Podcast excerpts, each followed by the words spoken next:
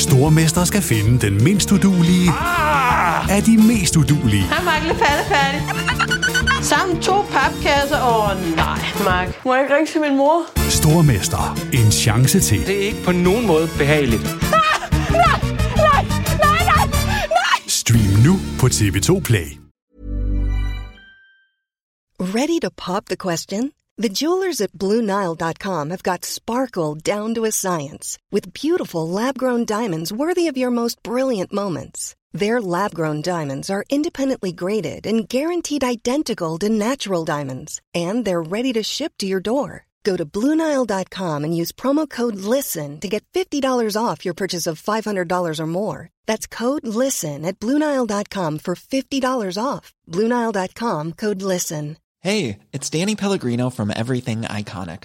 Ready to upgrade your style game without blowing your budget? Check out Quince. They've got all the good stuff shirts and polos, activewear, and fine leather goods, all at 50 to 80% less than other high end brands. And the best part? They're all about safe, ethical, and responsible manufacturing. Get that luxury vibe without the luxury price tag. Hit up quince.com slash upgrade for free shipping and 365 day returns on your next order. That's quince.com slash upgrade.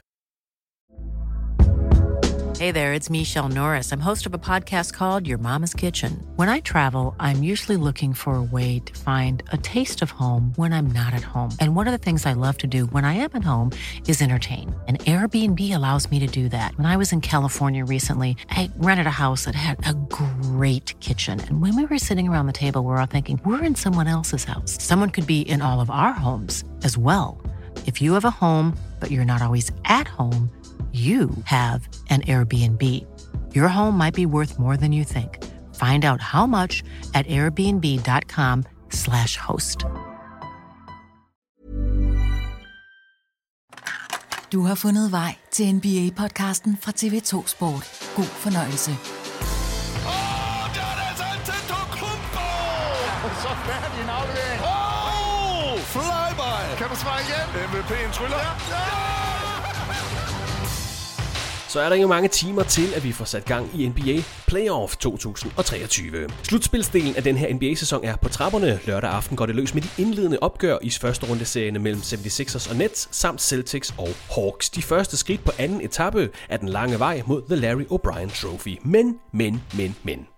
Vi er ikke helt færdige med grundspillet endnu, for den kære NBA-ekspert Peter Wang er som altid klar med at levere sine bud på sæsonens store individuelle priser og de tre All-NBA-hold, så det skal vi altså også nå i dagens podcast, der altså er spækket med indhold. Men først, der skal vi byde ordentligt velkommen indenfor i NBA-podcasten fra TV2 Sport. Kalenderen siger fredag den 14. april 2023. I nat, der skal vi have fundet de to sidste slutspilshold, når de afgørende play-in-kampe bliver spillet i henholdsvis Miami og Minnesota. Og fra i morgen og godt to måneder frem, der står den altså på slutspil i verdens bedste basketballliga. Vi er i den store overgangsuge i NBA-kalenderen, hvor vi altså både skal se frem og tilbage i dagens podcast. Mit navn er Kristoffer Vestrup, og jeg er som altid joiner TV2's NBA-ekspert Peter Wang. Velkommen til dig, Peter. En helt normal standard velkomst til dig, men tak fordi du vil være med. tak, tak skal du have, Kristoffer. Jeg er altid lidt, øh, lidt nervøs, når vi når hertil, men jeg er med. Tak. Der var heller ikke nogen øh, markante fødselar i, i dag, så... Jamen, der er vi jo så helt uenige, men det kommer altså under øh, Keep It Going Man. Der har jeg lige lidt til dig omkring fødselsdag. Jeg troede, du havde luret den. Det havde du ikke. Det er fint. Så er der en, en teaser allerede. Er det uh, Walt Hazard, du mener? Hvad? Nej, okay. Du kan selv hedde Walt Hazard, kan du? Nej, nej. En teaser er de helt store til det her hæftige program, jeg ellers fik uh, præsenteret for dagens uh, Yes, podcast. gigantisk teaser. Peter, i dag skal vi have dine bud på de store individuelle prisvindere. Vi skal have dine tre All-NBA-hold for sæsonen, og så skal vi også varme lidt op til NBA-slutspillet, som altså starter her i morgen lørdag. Så øh, jeg tænker 25-30 minutters podcast satser vi på i dag. Ja, per altså award, rigtig meget så det- det, på programmet. ja, Men det er fint. vi går i gang, så skal vi lige huske at sige en masse ting.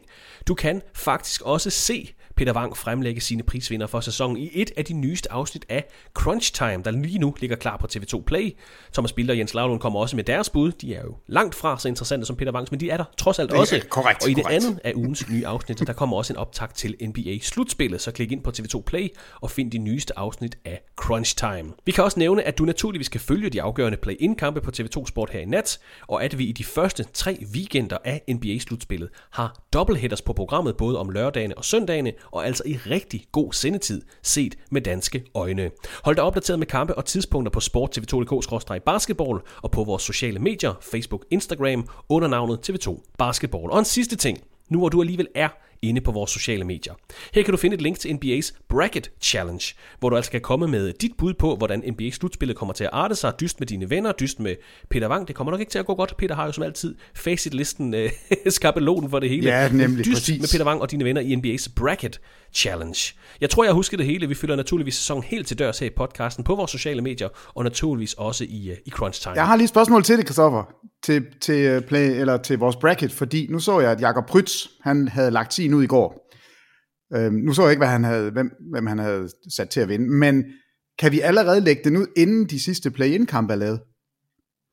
Og hvad gør man så der? Går man så med, hvis nu, jamen jeg er jo helt sikker på, at det bliver et play-in-hold, der vinder mesterskabet. Så hvordan, hvordan følger man dem hele vejen igennem? Er det så bare sådan et dobbelt navn, der så står hele vejen igennem? Så har man jo to hold, man kan satse på at vinde. Det er jo det, der er det smarte. Så kan man jo... Ja, det er, det er jo lidt snyd, det ved jeg godt. Man kan Det er justere nemlig- sit bracket frem til, jeg mener, det er den første, øh, tredje opgør i en første runde, så der kan man altså gå ind og justere sit, øh, sit Kan man bracket. justere den løbende? Ej, jeg troede, den låste, når slutspillet gik i gang. Jeg var bare i tvivl, om Ja, man helt indtil kunne Det er, en, øh, det er en lille smule snyd. Ja, det kan godt altså, for overhovedet Ja, godt den før i morgen tidlig, når de sidste play-in-kampe. Ja, ellers så havde man øh, godt nok travlt her i, i lørdag, inden klokken 7 i morgen aften, lørdag aften, hvor det er den første kamp. Jamen, det var nemlig det. Nå, jamen, godt. Nu er jeg, har, har du jo fået mig til at udfordre alle, så nu bliver jeg jo nødt til at udfylde min. Så det, det, det skal jeg nok få gjort. Og Peter justerer selvfølgelig, ligesom ja, andre. Jeg tror, ja, ja, det gør jeg ikke, fordi det er snyd. Nej, selvfølgelig justerer jeg, hvis man må. Lad os starte med at se tilbage, Peter. Efter et hvert grundspil, der skal der gives en række priser, og der skal kores tre All-NBA-hold. Vi har jo også som tradition her i podcasten, at du kommer med dine bud før sæsonen, du kommer med dine Mid-Season Awards bud, og så selvfølgelig også efter grundspillet er færdigt. Og det er det jo nu, så nu skal vi altså have Peter Wangs endelige bud på de store individuelle priser for sæsonen 22-23. Du har tidligere fremlagt dine bud i Crunch Time, du er kommet med et par vinder i en podcast tidligere på ugen, så måske behøves vi ikke have den samme spændingskurve, som, som vi plejer. Men hvem har du som sæsonens most valuable player, og hvem er ellers med i, i det felt? Ja, Jamen, det var faktisk den, jeg har siddet og kigget på alle de der awards øh, rigtig længe, og det var den her, øh, der var nemmest i forhold til at lave de tre udvalgte. Altså, fordi der, der var ingen tvivl jo selvfølgelig. Altså, Jokic, Embiid og, og Giannis, synes jeg har ligget der i lang tid. Altså, jeg synes ikke, det har været øh, sådan specielt spændende, øh, lige det race, hvem, hvem der var top 3. Men blandt de tre, der synes jeg bare, at jeg er væltet frem og tilbage gennem hele sæsonen. Og øh, jeg er landet, jeg er landet på Embiid. Altså, jeg, jeg går med Joel Embiid, og hvis jeg skal give sølv og bronzemedaljer, så bliver det altså Janis på andenpladsen, og Jokic rykker ned som nummer tre. Og for et par måneder siden, der var jeg sikker på, at det blev Jokic. Altså jeg, øh, og så svinger jeg faktisk over til Janis på et tidspunkt og tænkte, hvorfor er det egentlig, at jeg ikke går med den spiller, jeg er mest bange for? Øh, men hvis jeg kigger over hele sæsonen, og, og det skal jeg jo, det er en grundspilsrekord, så, så bliver det altså en beat, øh, som, som jeg lander på. Og jeg synes, øh, jeg synes, det har været mega interessant, og også lidt skræmmende, hvordan hele diskursen omkring de der øh, MVP-titler, hvor, hvorfor er det blevet så betændt at snakke om? Altså, hvorfor er det, man ikke kan ytre sig og sige, jeg går med en beat, så bliver man, hvad, du er jo sindssyg, det er det værste nogensinde. Altså, det, det er jo skørt. Der Men det er jo samme øh, logik, Peter, som når man siger, jeg synes LeBron James er god, så siger du Michael Jordan er ja, dårlig. Jamen det, det er og hvis så du så tåbeligt. synes, uh, Michael Jordan er god, så hader du Kobe Bryant. Og sådan behøves Nej. argumentationen og, altså og det vil jeg bare ønske, at man i det mindste kunne komme væk fra det, øh, fordi jeg, jeg ved da godt, at vi kommer aldrig til at blive enige om, hvem dette års MVP er, og jeg kan godt argumentere for, hvorfor det skulle være Jokic, og jeg kan argumentere for Giannis, men jeg synes også, man kan argumentere for Embiid, og derfor, jeg går med Joel Embiid som årets MVP. Og altså topscorer i grundspillet for anden sæson i træk, snitter 33,1 point per kamp, som Peter han også siger. Snitter også 10,2 rebounds, 4,2 assists og 1,7 blocks for Philadelphia 76ers, der er altså endte på tredjepladsen i Eastern Conference. Han er endt på andenpladsen i MVP-afstemningen i de sidste to sæsoner, og jeg var lige inde og kigge, Peter. Jeg var lige i, i NBA-analerne. Han er den eneste spiller sammen med øh, Bob McAdoo i NBA's historie til at snitte 33 point, 10 rebounds og halvandet blocks per kamp i en sæson. Og her skal vi lige huske at nævne, at, at det er først siden 73 NBA begyndte at tælle blocks, for ellers så kunne vi nok godt have tilføjet ja, både Will Chamberlain, og Kareem Abdul-Jabbar øh, på den her liste, men lad, lad os bare tage dem med også. Så det er altså Bob McAdoo, Will Chamberlain, Kareem Abdul-Jabbar og så Joel Embiid, der har snittet 33 point, 10 rebounds, halvandet blocks per kamp i en hel sæson. Uh, vi bør måske også nævne Elgin Baylor uh, i, i, i den her snak, men altså rimelig fornemt selskab, han er kommet i, uh, Joel Embiid. Jamen altså, han, han, har været så tossegod. Ja, men det er fint, altså du gik med Nikola Jokic i den første halvdel af sæsonen. Den må nok have vundet Western Conference. Uh, I øvrigt for første gang i franchise-historien. Det er ikke for at starte en stor, større diskussion med dig, Peter, men, men de har siddet uh, på førstepladsen i Western Conference i næsten fire måneder af sæsonen. Han er nummer 1 i net rating, han er nummer 1 i plus minus, han er nummer 3 i rebounds per kamp, nummer 4 i assists per kamp, nummer 1 i triple doubles. Han har den højeste true shooting percentage i ligans historie, og det er vel at mærke for spillere, der skyder mere end 1000 gange. Hvorfor er du tippet over i Joel Embiid-line, efter du ellers har peget på Nikola Jokic siden 9. januar, hvor du lavede Midseason Awards? Øh, han fører jo de her avancerede statistikker, som jeg ved, du godt kan lide. Jamen, jeg, jamen dem kan jeg stadig godt lide. Øh, jeg tror faktisk, at det springende punkt til Altså, den sidste lille ting, det var, at Philadelphia blev bedre som hold end Denver. Øh, fordi det, altså det er jo det der splitting hairs. Øh, hvad, hvad er det, vi skal... Hvor er det, man skal lægge sin stemme? Øh, det jeg gerne vil have, det er, at hold er så godt placeret. Det jeg gerne vil have, det er, at spilleren har en enorm impact, at øh, statistikkerne stikker af, og det gør de. Nu kom du både med, altså, ja, både for Jokic og Embiid. Og så til sidst tror jeg bare, jeg er gået med, jamen så er det det hold, som har, har været bedst. Og hvis man kigger på, at der er lidt uenig med, med ret mange, tror jeg. Jeg synes ikke, at Philadelphias uh, supporting cast, jeg synes ikke, den er meget bedre end Denvers. Altså, der er mange, der, der sådan lidt kaster alle de der spillere fra Denver under bussen og siger, de er bare ring. Det er kun Jokic. Og det synes jeg jo er, er helt skørt. Jeg synes jo faktisk, at man netop i Danmark er lykkedes med at lave et hold, som fungerer rigtig godt omkring Jokic. Altså han er omdrejningspunktet, men så har man Jamal Murray, man har Michael Porter Jr., som altså de to har spillet i år, det har ikke været en skadespladet sæson for dem. Så har de forsvarsspillere i Aaron Gordon og Cantavius Caldwell Pope. Jeg synes faktisk, det er et rigtig fint hold. Men man, man måler det op øh, på, har Nikola Jokic en All-Star teammate i den her sæson? Det har Joel Embiid, eller i hvert fald en tidligere All-Star i, i James Harden, der fører grundspillet i, øh, i, assist. Men i Denver-lejren, så kan man jo pege på Aaron Gordon på en god sæson. Har Aaron Gordon en, en, ja. en, en All-Star? Jamal Murray kan også være en PFR All-Star, så han yes. har måske to PFR All-Stars på, øh, på sit hold. Så det er ikke, fordi han har ingenting at arbejde med, men man, man måler det bare og siger, at James Harden har været All-Star, Nikola Jokic har ikke nogen All-Stars, for der er ikke nogen tidligere All-Stars på det her hold, så, det, så måske skal man kigge lidt... Jo, men, jo, jeg synes bare, det, det, det er ja. blevet lidt sådan, at alle Denver spiller, det, det er bare lort. De kan slet ikke spille, det er kun Jokic, og, og det synes jeg bare er forkert. Altså, jeg synes faktisk, det er et rigtig godt hold.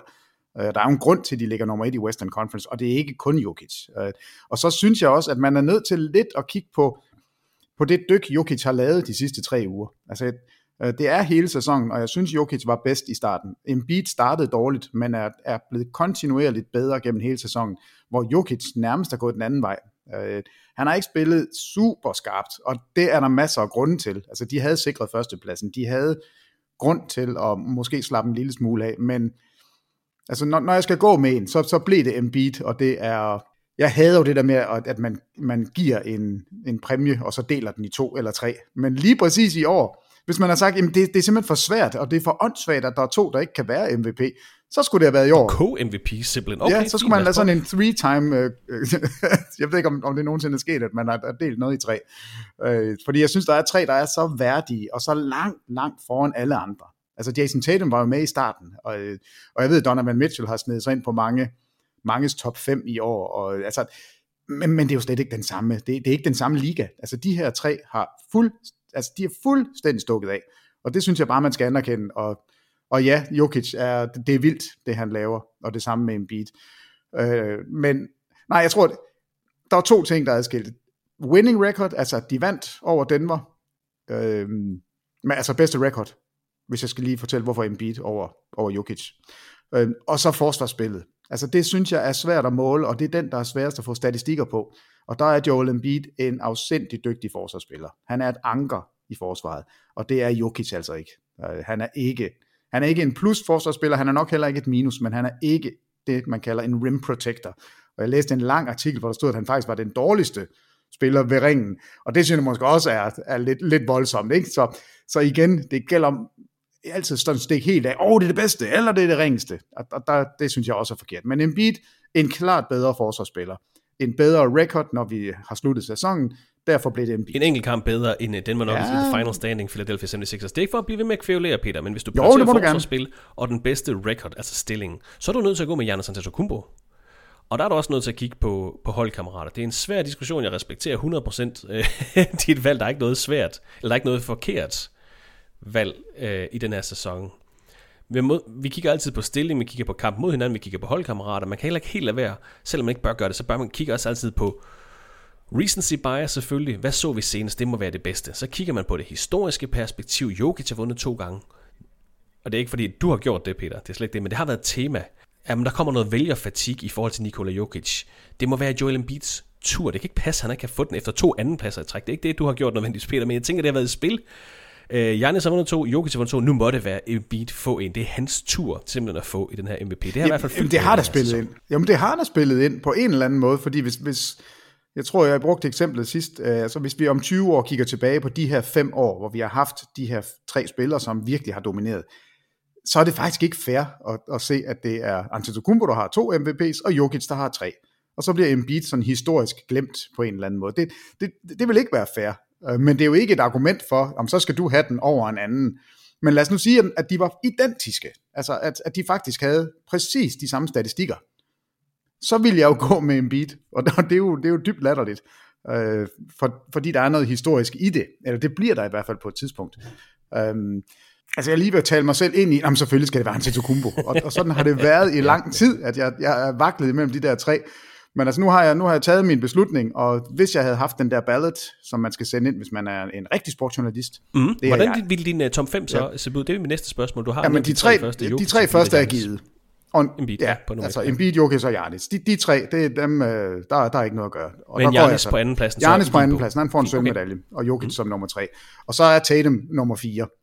Og så kan du, jamen i guder, hvor er der mange omkring fem. Altså, Doncic statistikker peger på, at han er nummer 5. Men et Dallas-mandskab, som slutter, altså, jeg ved ikke, hvor lang tid vi kan bruge, eller vi gider snakke Dallas lige nu. Det kan være, at det skal have en separat podcast, fordi hold nu op. Sikke, sikke en afslutning på sæsonen. Altså, han, han er der. Donovan Mitchell har lavet, altså, det her Cleveland-mandskab, det er, jo, det er jo vanvittigt. Det er jo et vildt godt hold lige nu. Og der er han, den der er blevet tilført, og har, har taget det til nye højder. Øh, jeg har sådan noget, øhm, Anthony Davis, jeg kan ikke slippe ham. Fordi når jeg ser ham spille, så er han så vanvittig. Altså han dominerer i begge ender af banen.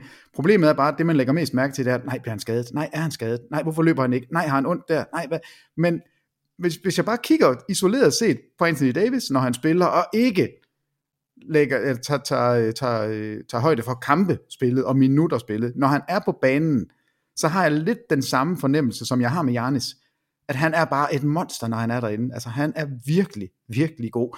Så jeg har sådan lidt lyst til at sætte ham ind på en top 5, bare for at, ikke at drille lidt, men, men bare for at anerkende, at han har spillet en, en helt vild sæson i begge ender af banen.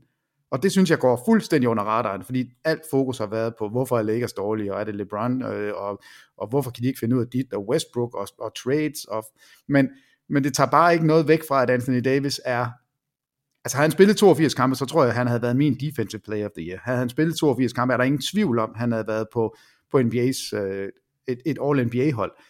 Øh, og, og det, Med al respekt for, hvad LeBron James har udrettet den her sæson, er blevet den mest scorende spiller i NBA's historie. har spillet godt. Jeg tror også, han er spillet til et All-NBA-hold. Nu må vi se, om han kommer på et af Peter Wangs All-NBA-hold. Men, men det er Anthony Davis, der har været den mest toneangivende spiller for Lakers i den her Klart. Det synes jeg ikke, der kan være nogen Klart. Og, og for mig er Anthony Davis en centerspiller, og derfor kommer han ikke på et All-NBA-hold. Og, og det er jo også åndssvagt. Men der er men, også en spiller, der skal nævnes som en potentiel MVP i top 5. Det er selvfølgelig din øh, liste, Peter, men Domantas Sabonis præcis. har også snedet sig ind på flere Lige lister præcis. som en, en, en, en kandidat. Du har Tatum på fjerdepladsen, hvem har du på femtepladsen, hvis ikke det skal være du Jo, jo, men, men nu, nu siger du det selv. Sabonis, han kommer på et All-NBA-hold hos mig. Øh, men er han den bedste spiller på sit eget hold? Altså er det ikke Darren Fox, der er den bedste og mest betydningsfulde spiller der? Det kan man jo også diskutere. Det, det er jo også helt skørt. Så de to har jeg også haft inde som, jamen hvem skal, hvem skal egentlig runde den her top 5 af? Og, og skal man sige, det vi har set fra, fra LeBron James, er det nok? Øh, fordi han har faktisk også været vanvittig god. Hvad med Ja Morant? ja, udover at du lige pludselig imploderer, og det hele dit hold er, altså ryger væk, og så er du tilbage igen lige pludselig. Øh, hvordan skal vi, hvordan skal vi honorere det? Altså, jeg, jeg synes, der er så mange ombudet. Øhm, og, og det nemme, det er at gå med den, som alle er gået med. Og det er Donovan Mitchell. Øh, for, fordi, altså han får virkelig ros, og med rette. Men jeg tager altså, jeg putter Anthony Davis ind, fordi så får jeg ham nævnt, Øh, og, og så kan man diskutere, jamen han har ikke spillet nok. Altså det er der ikke nogen regler for før næste år. Så det er min liste. Så derfor så putter jeg Anthony Davis ind, for han kommer ikke på et All-NBA-hold, men han kommer på top 5, og så glemmer vi ikke, hvor god han har været. Jeg skal huske at sætte en stor tak til Simon Sørensen, der har sendt os et øh, meget grundigt dyk ned i MVP-feltet i år og i tidligere sæsoner. Mange tak for det, Simon. Men uh, sådan lød Peter Wangs uh, top 5 til MVP'en, men altså vælger Joel Embiid som nummer 1, kommer altså til at veksle to andenpladser til en MVP-titel i år, når hvis han altså bliver kåret Joel Embiid. Hvis han bliver kåret til, så skal vi selvfølgelig også snakke meget mere om den her pris, for det er selvfølgelig en... Uh... Tror du ikke, han får den? Jo, at, jeg tror ikke, altså, altså jeg, jeg ved det ikke. Det, men, det lugter af det. Alt hvad jeg kan læse, det er, at det er tippet lidt over i Joel Embiid-lejren. Ja, ja, ja, ja. ja, fordi Nuggets fik førstepladsen i Western Conference, men, Western, men uh, Philadelphia har en bedre record i grundspillet, så jeg er meget enig i det, du siger. Det er nemt at kigge på holden og bare sige, at han spiller sammen med en tidligere MVP. Det er der ikke nogen tvivl om, han gør i James Harden, Joel Embiid, men, den, men den var Nuggets er ikke et dårligt hold. Jamal Murray er god, Aaron Gordon er god, Michael Porter Jr. er god, de har en okay bænk også. Man skal ikke tage noget som helst fra Denver Nuggets eller Nikola Jokic, det er slet ikke det. Øh, det er ikke fordi, det er ikke fordi jeg går sindssygt meget op i de her avancerede statistikker, men det kommer jo meget ned til en godt feeling. Og MVP'en er jo også ofte, hvem har været den mest toneangivende? Hvem har fyldt mest i, i en sæson? Jokic har fyldt meget, men det har bare været på et, det har bare ikke været mere de sidste to år. Det er, også, det er jo hårdt, at han skal bedømmes på, sådan, på det plan. Han har domineret på et stabilt niveau, og ikke domineret lige så meget som, som han sidste sæson. Og det er, bare, det er der, vi det er der, vi bedømmer ham ud fra. Vi vender os til hans samme LeBron James. Der er nogen, der vil hæve, at han skulle have vundet 6-8 MVP'er, men vi vender os bare til det, det høje, høje niveau. Og så skal han virkelig gøre noget ekstraordinært for at shine. Så er der andre, der bare overrasker og gør det bedre. Øh, og det er ikke for at bringe det så meget over i den her diskussion, men jeg tror også, det hælder til Joel Embiid, fordi han har, han har hævet det lige en lille smule mere, hvor, Embiid, eller hvor Jokic måske bare har været det stabile, høje niveau, som vi har set de sidste par sæsoner, og det er bare blevet for træt. Nu har vi brug for noget nyt, og det er derfor, øh, det godt kunne blive Joel Embiid. Ja, det, det er altid sjovt at se det, øh, men jeg, jeg er da meget... Altså, nej, jeg, jeg, er, jeg er faktisk ret sikker på, at det bliver Embiid. Det, det må jeg sige. Jeg synes også, at det, det er der, den, den sådan er, er røget over. Men det er sjovt, hvordan den er skiftet i løbet af sæsonen, fordi for to måneder siden, der var det Jokic, altså, og, og kun Jokic. Øh, det, det var jo nærmest, altså den der straw poll, de laver øh, på ESPN, der har de jo aldrig set et, et så, en så stor forskel så sent i en sæson. Altså det, det, var, det var sådan helt absurd, og at den så kan svinge tilbage til Embiid, det er egentlig lidt vildt, men det tror jeg, den gør. Men igen, vi får ikke svaret før lidt senere, og vores stemme er ligegyldig, men din jeg stemme tror, er ikke ligegyldig for mig i hvert fald, Peter. Det skal du bare vide. Nej, det er Tak. Tak skal du have, Kristoffer. Du pegede på en beat før sæsonen. Du pegede på Nikola Jokic i din mid-season awards. Men når det endelig skal siges, dit endelige valg, det er Joel Embiid. Så er der to priser, som måske ligger lidt mere øh, og ret meget til højre benet. Rookie of the Year og Coach of the Year. Allerede før sæsonen, Peter, der kiggede vi på Paolo Banquero situationen i Orlando. Tænkte, han skal nok få masser af touches. Han skal nok få muligheden for at levere for Orlando Magic. Og det har han gjort. Du har peget på ham hele sæsonen, og jeg tænker også, det er ham, du går med til prisen som Rookie of the Year den her sæson. Ja, men det er det. Det er det. Men det er blevet noget tættere, og jeg tror, at sæsonen var den gået 110 kampe. så, så er jeg ikke sikker på, at det er blevet Bancaro. Men han, han har været god fra start til slut, og han har båret en enorm byrde på et hold, som først er ved at finde ud af, hvad, hvad de er for nogen lige nu. Øh, så, så jeg synes, Paulo Bancaro, han har, han har fortjent at få prisen. Så, så den, den holder jeg fast ved. Men altså, det Jalen Williams laver i Oklahoma, og det uh, Walker Kessler har lavet i Utah, det er, det er vildt, altså, og det kommer meget overraskende. Det var ikke dem, jeg havde forventet ville, ville shine i den her sæson overhovedet. Øh, så jeg er, jeg er egentlig ked af, at Bancaro han, han løber med den, fordi det er sjovere at få en Rookie of the Year, som kommer lidt ud af ingenting. Øh, og, og der synes jeg faktisk, Jalen Williams har været, ej, hvor har han været god. Altså virkelig god. En uh, stor overraskelse også. Kæmpe overraskelse. Mm. Og Walker Kessler, altså det var jo sådan en... Også et pænt overraskelse. Kæmpe overraskelse også, fordi det var ikke sikkert, sådan en, en syv fod hvid center, der løber rundt, altså findes de i ligaen, kan vi bruge dem? Øh, og det er han jo bare fuldstændig bevist, at det, det kan man, og, og fra start har han været god. Så, så de her to skal nævnes, men det bliver Bancaro, der får den fra, fra, fra min side i hvert fald. Hvem er så den nærmeste forfølger til den her pris? Ja, men det, tror, det, er, at... det er Jalen Williams. Det er Jalen Williams, altså, simpelthen. Okay. Ja, det, det er klart, klart den nærmeste, fordi han gør det på et vindende hold, og vi har jo også set ham i altså den første play-in-kamp altså han er god, og han er god i begge ender af banen. Øh, der, der er virkelig, der er meget i ham, og han har bedre procenter end Bancaro faktisk. Altså han skyder, han skyder mere effektivt, og tager bedre beslutninger. Men jeg synes også, han spiller sammen med, med bedre spillere, og, og det er egentlig det, der er det udslagsgivende for mig, at jeg stadigvæk holder sådan, altså jeg er ikke i tvivl, at jeg holder fast i Bancaro. Det han har skulle gøre, det er på et hold, som har, altså det, det har ikke et niveau, ligesom de spillere, der er omkring Jalen Williams i Oklahoma. Øh, og der skal man ikke kigge på alder, man skal ikke kigge på erfaring, fordi så falder det hele fra hinanden. Men, men de spillere, de passer godt sammen i Oklahoma, og i Orlando er de ved at skabe sig et nyt hold, og der er rigtig meget. Altså han har jo været første option øh, uh, Bancaro. Det er ham, der har fået bolden, det er ham, der skulle tage beslutningerne, og derfor så vil din, du vil have flere turnovers, du vil skyde dårligere, det, det giver bare sig selv. Men den størrelse og den impact, han har haft den kan jeg simpelthen ikke uh, kigge væk fra. Det bliver Bancaro, men det er Jalen Williams, der er klart nummer to, og det er også Walker Kessler, der er klart nummer tre. Altså det, og det er overraskende. Det er virkelig overraskende med nummer to og tre. To navne, der naturligvis også skal nævnes i det her felt, er Benedict Matherin fra Indiana Pacers, Keegan Murray fra Sacramento Kings. Super Absolut. spændende rookie class. Vi måske skal snakke lidt mere om i en, uh, fremtidig podcast. Uh, en fremtidig podcast. Et, et sidste spørgsmål om Bancaro. Tror du, han bliver unanimous rookie of the year i år? Jamen det så jeg faktisk en, en her til morgen et tweet, at det bliver han ikke. Han har fået den af, altså jeg, jeg, var det 25 sportsjournalister, der, er, øh, der sender ind, og der er en fra Utah Tribune, tror jeg den hedder, jeg som har han Walker, på. han har Walker Kessler som Rookie of the Year, for der stod nemlig, at der er, der er åbenbart en derude, der sørger for, at Paolo Bancaro ikke bliver unanimous. Nej, okay. Så, men, men det burde han have været i min bog. Paolo Bancaro ligner altså den tredje Orlando Magic-spiller i historien, der modtager Rookie of the Year-prisen. De to andre er Shaquille O'Neal og Mike Miller, Dwight Howard vandt altså Mike Miller. Rookie of the Year-prisen i sin debutsæson. Coach of the Year-prisen er der vist heller ikke så meget tvivl om. Der gik sidste år til Monty Williams fra Phoenix Suns før sæsonen. Der pegede du på Tyron Lue som en kandidat til prisen. Midt i sæsonen der gik du med Joe Mazzulla fra Boston Celtics, også et godt øh, bud.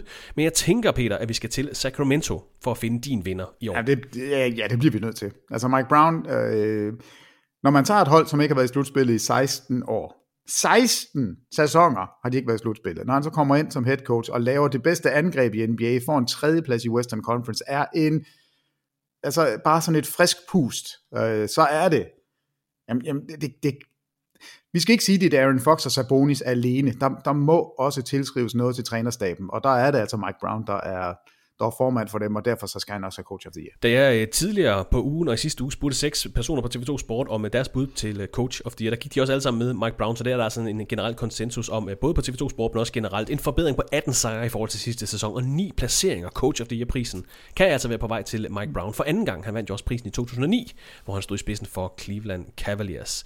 En anden pris, Peter, der måske kan være lidt mere spænding om. Det nej, være... nej, skal vi ikke snakke om, hvem der, fordi at jeg har jo... Øh jeg, jeg synes jo, Masula skal have en sølvmedalje, okay. og jeg synes Dagnault øh, i Oklahoma skal ja, have en, en bronze. Mark Dagnault fra så, Oklahoma, så, ja. så, så jeg synes, de skal nævnes, fordi ja, der er mange head coaches, der er, der er værd at snakke om, men, men jeg synes ikke, Joe Masula får ros nok. Altså han, han bliver nærmest skældt ud, for at Boston ikke er bedre, og hvorfor de ikke fanget Milwaukee, og altså det, det er jo latterligt. Det, jeg synes, han er, er har, det, det han har skulle løfte fra sæsonstarten med alt det interne ballade, Øh, Jaden Hardy, der, nej, hvad hedder han, Will Hardy, der, der forsvinder som lead assistant, så forsvinder head coachen, og så står Joe Masula der alene. Øh, nå, jeg er 11 år gammel, og jeg skal nu passe alle de her superstjerner, og hvordan skal jeg få det til at fungere? Og så blæser de afsted og fyrer den bare af bag trepointslinjen. Altså det, det er, han har sat et øh, sådan lidt, det, det er ikke bare det samme, som de gjorde sidste år. Han har lavet sin egen spillestil, og han er lykkedes med den, og han er, han er en fed træner, og jeg synes, det er, man, man glemmer, hvor svært det er, det her mandskabspleje, og der, der synes jeg i hvert fald indtil videre, ser det ud til, at han er rigtig, rigtig god til det, og det skal han have ros for, så derfor får han en sølvmedalje. Og bedste net rating i grundspillet, Boston Celtics. Ja. Jamen altså, det, det er jo et vildt godt hold, det er bare fordi, de ikke vinder Eastern Conference. De vinder ikke grundspillet, så man, man kigger ikke på dem og siger, det er favoritterne. Altså, det, det her er et af de store, altså en af de store hold, det er en af dem, der kan vinde det hele og så står der, en, er han 34 eller 35? Han er i hvert fald meget ung, og så står han som head coach for det her hold, det synes jeg er, det er vanvittigt. Altså, og det var ikke det, han bad om, da sæsonen startede. Altså, der var ikke nogen, der bad om, at Ime Udoka, han skulle blive suspenderet. Og så er det lige pludselig, så er det dig, Masula, som skal ind og være head coach. Jamen, jamen øh, hvor er Will Hardy? Jamen, han er i Utah, så du må, du må selv lige finde ud af, hvad du gør. Nå, okay, øh, det gør jeg så, og så vinder vi. Altså, så er vi så gode. Det, det synes jeg er imponerende. Godt at få nævnt nogle andre navne til prisen som uh, Coach of the Year, men der dog ser ud til at være på vej til uh, Mike Brown i Sacramento. Nogle priser, der måske kan være lidt mere at snakke om uh, årets forsvarsspiller, Defensive Player of the Year, en pris, der i sidste sæson gik til netop en Boston Celtics-spiller, Marcus Smart. Hvem skal have den i år, Peter, og hvem er ellers med i feltet til, til prisen? Jamen altså, jeg, jeg elsker, at det er små spillere nogle gange, der, der får den, fordi det er så sjældent, at en guard eller en forward kommer ind og bliver Defensive Player of the Year. Det, det er sådan en typisk center, en center award, og det er fair nok, fordi de er den sidste bastion, det er dem, man til sidst skal forbi, det er dem, der forsvarer ringen. Og der synes jeg, der er en af de her center, der adskiller adskilt sig. Altså, Jaron Jackson Jr. har været den bedste rim protector, den bedste shot blocker, den farligste spiller ved ringen og kom, kom op imod men samtidig er han en spiller, der kan komme ud på gulvet. Han er ikke bange for at bytte på screeninger. Han er, altså, han er stor, ikke bare lang, men han er stor. Han har kæmpe hænder, han har store fødder, han bevæger sig virkelig, virkelig godt. Kan, altså, kan alt forsvarsmæssigt over det hele, og er altså den, den bedste shotblocker. Det eneste, der taler imod, altså det er de der forbandede fejl. Altså, for fanden hold nu op, du laver for mange af dem. Øh, men skal jeg sidde her og sige, du kan ikke blive defensive player of the year, fordi du laver dumme fejl, fordi det er ikke, det er ikke sådan nogle fejl ved ringen, som er, er tåbelige. Det er fejl ude på gulvet, han slår efter folk. Altså det er, øh, det er så dumt. Øh, men jeg går altså med ham, fordi at den der alsidighed, han kommer med, synes jeg er vanvittig. Altså jeg synes virkelig, den er god. Så, så det bliver Jaron Jackson Jr., men jeg synes, det, det er næsten sjovere at kigge på alle dem, som er efter, for jeg har tre Milwaukee-spillere i min top 5. altså, jamen, det er jo helt skørt. Antetokounmpo er stadigvæk den, jeg er mest bange for, og det, det må jeg bare sige, han er intimiderende. Og så Brook Lopez, gamle nisse. Øh, men grund til, at det ikke kan blive Lopez, der er mange, der har gået med Lopez. Jeg, jeg, jeg synes ikke, man kan være defensive player of the year, når man slet ikke kan komme ud på gulvet. De spiller det her drop coverage, altså hvor når angrebet kommer, så falder Brook Lopez ind i feltet, og der er, han, der er han den bedste til at stå det rigtige sted. Det er ikke, fordi han hopper højt, han er bare gigantisk stor, og så er han vanvittig god til at læse det. Altså, han står bare rigtig godt, men han bliver også gjort bedre af, at Antetokounmpo er den her ekstra shotblocker, som ligger og lurer, som man også skal forholde sig til. Så det er sådan en, det, det gør lidt ondt på dem begge to, at de har hinanden, og at de så har True Holiday ude foran. Altså, først skal du forbi Holiday, så kommer Antetokounmpo og kan måske genere dig en lille smule, så møder du Lopez, og mens du møder Lopez, så kommer Antetokounmpo faktisk også. Altså, det er et vildt forsvarshold. Det er virkelig, virkelig, de tre er, altså de tre klart bedste på det samme hold. Øh, så, så der, og, og det taler lidt imod dem. Det kommer til at koste dem lidt, og derfor så bliver det Jaron Jackson Jr. Hvad siger du til et navn, der er, jeg vil ikke sige, det er kommet ud af det blå, for der er jo holdet med den bedste defensive rating i grundspillet af Cleveland Cavaliers, men, øh, men Evan Mobley, som der er mange, der peger på. Jeg kan sagtens forstå det. Sjovt navn. Jeg kan sagtens forstå det, men jeg synes ikke, han har den samme umf. Altså, han, han er simpelthen for mager lige nu. Øh, altså til at blive nummer et. Og, og det, er jo, det er jo ikke, fordi han er en dårlig forsvarsspiller. Altså, han, Men bare det, han kan være i spil til Defensive Player of the Year i sin anden sæson i NBA, det, det er fuldstændig Det vanligt. kan jeg love dig, han kan. Ja, og, og det jeg har set nu, det er faktisk, at der er, det er lidt som Embiid og Jokic, at, at den er begyndt at svinge, øh, svinge derover af. Altså jeg vil ikke være, være fuldstændig chokeret, hvis det bliver Evan Mobley, der får den. Fordi det, jeg havde ikke heller ikke sådan rigtig hørt det før inden for de sidste, hvad, ja, fire uger eller sådan noget. Men alt snakken er om Evan Mobley. Og det er selvfølgelig, fordi man kigger på, hvem har det bedste forsvar, hvem er den bedste forsvarsspiller på det hold, og det skal man også. Altså det, det skal der honoreres, det er der ingen tvivl om. Men hvis jeg skulle vælge, nu skal vi spille en mod en, altså så vil jeg hellere, jeg, jeg, ej, jeg har faktisk ikke lyst til at spille mod nogen af dem, men altså, der vil jeg hellere have Jaron Jackson Jr., fordi han har den der lidt vildere fysik. Så, så det er ham, jeg går med, men det er ikke for at sige noget som helst øh, slemt om Evan Mobley. Og nu tager vi ikke all defensive teams i dag, men jeg tror da nok, at du kan finde dem begge to på et af de to all defensive teams. Ja, det kan være, at vi skal have det med i næste uges podcast, altså all defensive og all rookie holdene, som Peter også får lov til at, at sætte for den her sæson. Men han går altså med Jaron Jackson Jr. som årets forsvarsspiller i den her sæson. Kan joine Mark Gasol som de eneste Grizzlies-spillere i historien oh, til at den her pris. Dejlige og det er 10 år siden, ja, det er 10 år siden, at uh, Mark Gasol vandt prisen i 2013. Og meget apropos Memphis Grizzlies. Most Improved Player, der gik prisen nemlig til Ja Morant for Memphis Grizzlies. En pris, der, som øh, navnet måske antyder, gives til en spiller, der har udviklet sig og taget et spring. Og her ved jeg, Peter, du har sådan en lille krølle, en lille forkærlighed for spillere, der er i den samme klub som sidste år, ikke bare er skiftet til en bedre situation og fået en større rolle. Hvem er du gået med i år til den her pris? Jamen det, det er godt, du nævner det, fordi det er lige præcis det, der har været udslagsgivende i år. Øh, jeg, jeg tror, at Markkanen får den, og det kan jeg godt forstå, øh, fordi det han, Altså det, det er helt vildt, altså når man kigger på den produktion, han har lavet, flere point på flere, altså alt det her. Men, men hvis man kigger historisk, så var han faktisk rigtig god i Chicago, så tog han en dyk, nu er han op igen på et højere niveau, altså endnu højere, men markant højere end sidste år. Men det er altså fordi, han har skiftet hold og har fået en anden rolle. Øh, og det er ikke for at sige noget ondt om ham overhovedet, men han får den ikke, og du kan sige det samme om Jalen Brunson, som kommer til et nyt hold, ny rolle, og leverer jo på højeste niveau, og er bestemt i spil. Men jeg elsker de spillere, og specielt de gode spillere, som tager det til et nyt niveau. Altså jeg elskede, da, da Doncic var god, men så blev han lige pludselig world class. Øh, altså præcis det, Jamarant gjorde i sidste sæson. Lige præcis. Øh, og selvom han sagde, at det er Desmond Bain, der skal have den, øh, øh, det er fint nok. Kunne også godt have fået Det den, kunne ja. han sagtens. Så derfor så går jeg med Shea Gildes Alexander. Uh, ja, okay. Over 31 point i snit. Over altså meget, meget tæt på 11 straffekast per kamp, har taget et hold inden for i play-in-kampen, har vundet den første play-in-kamp, har været så stabil hele sæsonen, og været så god hele sæsonen, og været overraskende på alle måder. Plus syv point øh, fra sidste sæson, hvor han også var god. Så han er gået fra at være All-Star til All-NBA-spiller, og det er, det er det løft, der er det sværeste.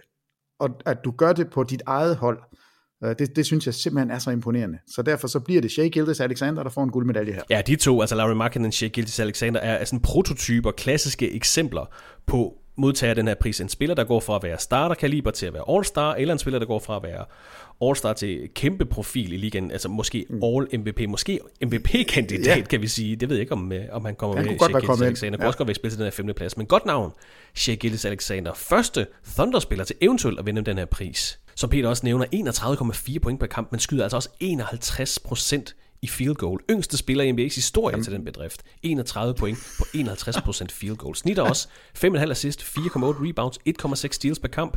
Og det var lige nødt til at tjekke, hvem der egentlig har snittet. 31 point, 5 assists, 4 rebounds og 1,5 steals per kamp. Hvis der er nogen, så er det Jordan. Ja, der er der en, en del gange. Men altså Allen Iverson, Russell Westbrook, James Harden, LeBron James, Tracy McGrady og Michael Jordan fem gange. Så det er altså ikke...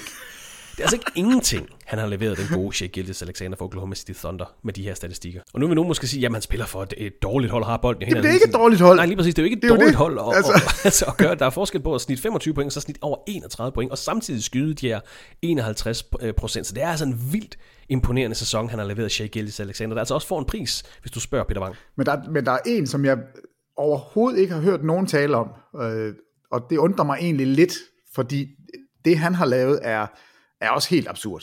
Øh, det har bare været fra meget, meget tæt på ingenting til, okay, du kan faktisk godt spille, er du svimmel, vi skal være bange for dig.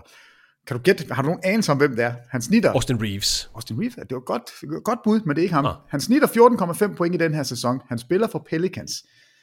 Trey Murphy. Ja, Trey Murphy, Altså, ja. jeg ved ikke, hvorfor jeg ikke selv har været opmærksom på den, men når jeg sidder og kigger på en statistik sidste år, 5,4 point per kamp, skyder under 40 procent, altså 39,4 Uh, Øh, han starter kun én kamp, er med i 62 af dem, men starter kun én, spiller 14 minutter, og det er jo selvfølgelig der, man kan sige, ja ja, nu i den her sæson, der snitter du 31, selvfølgelig skal du lave mere. Men altså i år, 14,5 point, han skyder over 90% på straffe, han skyder 41% på træerne, han er en vital del af alt det Pelicans har lavet hele sæsonen. Det er gået fuldstændig under radaren. Han er den med den næsthøjeste øh, jump i, i point per kamp fra sidste sæson. Jeg, jeg tror nok, Markkanen var, var nummer et, og så er så er han altså nummer to her, Trey Murphy. Så gående fra at være en perifær rollespiller kommende fra bænken til at blive en etableret starter, som er altså virkelig, virkelig god. Øh, og det her Pelicans mandskab, alt snakken har været omkring Zion Williamson, og med rette, fordi det er, sæsonen er, er gået op og ned med Zion. Så derfor betyder det selvfølgelig noget, og derfor er det ham, man taler om, og nu er de ude i slutspillet, eller play-in-kampen er ude, altså de går på sommerferie, og det, det er... Ja, et vildt turnaround, de har i den det, sæson. Ja, det er med med noget af turnaround, og, og derfor så, så går en spiller som Trey Murphy, så går det, så går det under radaren, altså man, man glemmer, hvad det er, han har lavet, men det er faktisk en, en ret vild anden sæson, han har leveret. Så jeg vil bare lige nævne det. Han er ikke i nærheden af at være most improved, men, men det er bare en spiller, som også i den grad har, har taget et, et skridt opad. Men Peter går altså med Shea Gilgis Alexander som most improved player i den her sæson. Super fint navn, Peter. Øh, Det kan man ikke rigtig diskutere. Men så skal vi til Six Man of the Year, årets bænkspiller. Hvem har imponeret for bænken i år, Peter, og skal hyldes med en pris? Easy. Altså, det er slet ikke svært. øh, jo, det er det. Ej, der, der, der har været mange, men jeg synes, der er en, som opfylder alle de krav, jeg, jeg stiller. En spiller, som kommer fra bænken, og faktisk spiller langt de fleste kampe fra bænken. Leverer, når han kommer ind. Ja, det er jo en klokkeklar præmis for den her pris. Man skal have startet flere kampe fra bænken Ja, det er over- ind på banen, end man har startet på banen. Ja. Ja, og nu, jeg kan faktisk ikke tale i hovedet med Brogdon, fordi det er Malcolm Brogdon, der får den. Malcolm Brogdon, ja. Men han har spillet fra bænken. Jeg, jeg ved ikke, om han har en enkelt eller to starter i år, men, men stort set alle kampe fra bænken. Og Boston bliver ikke dårligere, når han kommer på banen. Han er omdrejningspunkt. Han er vild i forsvaret, og det er der ingen, der snakker om. Han er en dygtig forsvarsspiller. Han er, hans skud er, det ser mærkeligt og langsomt ud, men han er super effektiv. Øh, ja, der er nogle spillere, der bliver man nervøs, når de kommer på banen, fordi man ved ikke, jamen det er sådan lidt den der bænkrolle, der er mange, der får, du skal ind, og så skal du score point, og hvis ikke du gør det, så kommer du bare ud og sidde igen, og det er fint nok, fordi det, det er din rolle. Det er det ikke med Brogdon. Han kommer ind, og så skal han styre spillet, og man forventer, at det bare fungerer, og det fungerer bare. Altså han, han er god, han er virkelig, virkelig god. Nu er Derek White røget ind som, som starter. Altså jeg tror faktisk, han har flere starter, end han har, ja, han har bænkkamp, men han er også sådan en, der et eller andet sted har taget et, et, et løft. Jeg synes, han er, er blevet langt mere stabil. Øh, og der er Brogdon bare, jeg, måske er han den mest stabile spiller i hele ligaen. Altså ham stoler jeg bare 100% på. Ja, er det bare dejligt, at han har holde sig skadesfri i det den er her sæson. Vi snakker om det før sæsonen. Yes. Kan han holde sig skadesfri, så vil det være et kæmpe boost. Ja. Kæmpe plus, kæmpe pick-up for Boston Celtics. Han har desværre haft en trist historie med, med skader Malcolm Brogdon, men er det godt at se ham uh, i Ja, hopla men altså, igen. han, øh, han har leveret i år, og han skal bestemt, og jeg synes slet ikke, den er tæt. Altså, øh, han er min sjette mand, og alle er gået med Emmanuel Quickly. Ah, Alle ja. siger, at det er Quickly i New York, og jeg synes, det er noget pjat, fordi hvis man kigger på ham, han har været rigtig god, og ja, han har spillet flere kampe fra bænken, men han er starter nu, og han har faktisk haft sine klart bedste kampe som starter. 8 af hans højeste scorer i år i kampene, det er, når han har været starter. Hans produktion som starter er, jeg så tror, det er, det er 22 point, han snitter, når han starter, og det er øh, 13 eller 14, han snitter, når han kommer fra bænken. Så der er en kæmpe forskel på, om han starter eller kommer fra bænken. Så hvorfor skal man honorere en spiller, som er bedst som starter, så skal du have årets sjette mand. Altså det, det, for mig giver det ikke så meget mening. Så vi, jeg vil gerne nævne ham, og det, det er fint, men han skal bestemt ikke have den. Så jeg vil hellere gå med Bobby Portis, som jeg også havde med sidste gang. Jeg tror, jeg havde ham som, som min sjette mand sidst, vi talte sammen. Det er ikke- Fuldstændig rigtigt, ikke huske. Vi talte i hvert fald om ham. Han har også bare leveret stabilt, og det er et eller andet sted, det er en svær rolle, han har fået, fordi hver eneste gang Lopez er ude, så er det Portis. Hver eneste gang Giannis er ude, så er det Portis. Hver eneste gang de begge to er der, så er det bænken. Altså han er en god rebounder, en god scorer, og der har ikke været noget piv med ham. Altså der, han bare steady hele vejen igennem, og, og det synes jeg også, der er noget respekt i. Og det der Milwaukee-hold er ikke gået ned, når de har haft øh, spillere ude, og der er Portis en stor, stor del af det. Så han er, mit, han er egentlig mit andet valg nu, kan jeg mærke, øh, hvor jeg troede, det egentlig var Quickly. Jeg- Jeg taler, jeg taler lige Quickly fuldstændig ned, så nu ryger han ned på en bronzemedalje. men, men jeg synes, Jens Lavlund skal nok få tid til at snakke. Ja, ja, det. ja, er han, det, det skal han nok. Altså, øh, både Bilder og Lavlund er på, på Quickly. Jeg, jeg synes, det er Brogdon, og jeg synes præmissen for den her pris, jeg synes faktisk ikke, at Quickly, jo, jeg ved godt, han opfylder den, fordi han er kommet mere fra bænken, men jeg synes, der er så stor forskel på hans bænkproduktion og på hans starterproduktion, at det, det taler lidt imod at give ham prisen i min verden. Og jeg sidder og googler som en gal for at finde ud af, om der er en spiller, der nogensinde har vundet Rookie of the Year og Six Man of the Year. Øh, Det kan jeg ikke lige finde ud af i siddende stund. Måske kan vi finde ud af det til en, en fremtidig podcast, men uh, Malcolm Brogdon blev jo Rookie of the Year, da han spillede i Milwaukee. Kan vinde Six Man of the Year også. Det må vi lige følge op på. Ej, det må, det må, der må være en. Hvad med øhm, øh, Tyreek Evans? Nå, han har jo ikke vundet Six Man of the Year. Nej, men det er det, jeg sidder og tænker. Jeg, nej, nu, spitballer jeg jo bare. Jeg tænker, hvem har vundet Rookie of the Year, men ikke er, er stjerner, så de er røget på bænken efterfølgende. Altså, Benedict Matherin var jo på et tidspunkt i sæsonen, lå han jo lidt til at tage begge priser i år. Øh, han, der blev i hvert fald meget talt om, at han var foran Bancaro, og der var han, jeg tror også, han sluttede som den mest scorende bænkspiller i sæsonen som rookie. Det synes jeg også er, er lidt sejt. Øh, Ikke godt nok til at få Six Man of the Year awarden, men bestemt noget, vi skal tale om. En rookie-spiller over 17 point per kamp. Benedict Matherin, de har, de har ramt den rigtig fint på deres rookies i år i Indiana. Ja, det må man sige. Men apropos øh, tvivlsomme priser og tvivle præmis, præmisser og definitioner. Så ved jeg godt, hvor du er på vej hen. Clutch Player of the Year. Den latterligste pris i universet. Jeg må indrømme, at øh, vi snakker om før sæsonen, vi nok skulle holde øje med, med den her pris. Jeg har ikke holdt ret meget øje med, med den her pris. Jeg har ikke sat mig ind i de her clutch stats. Jamen, hvad er ved clutch stat? Jamen, det er vel, hvem der scorer flest point i de sidste to-fem minutter af en kamp. Det tror jeg nok.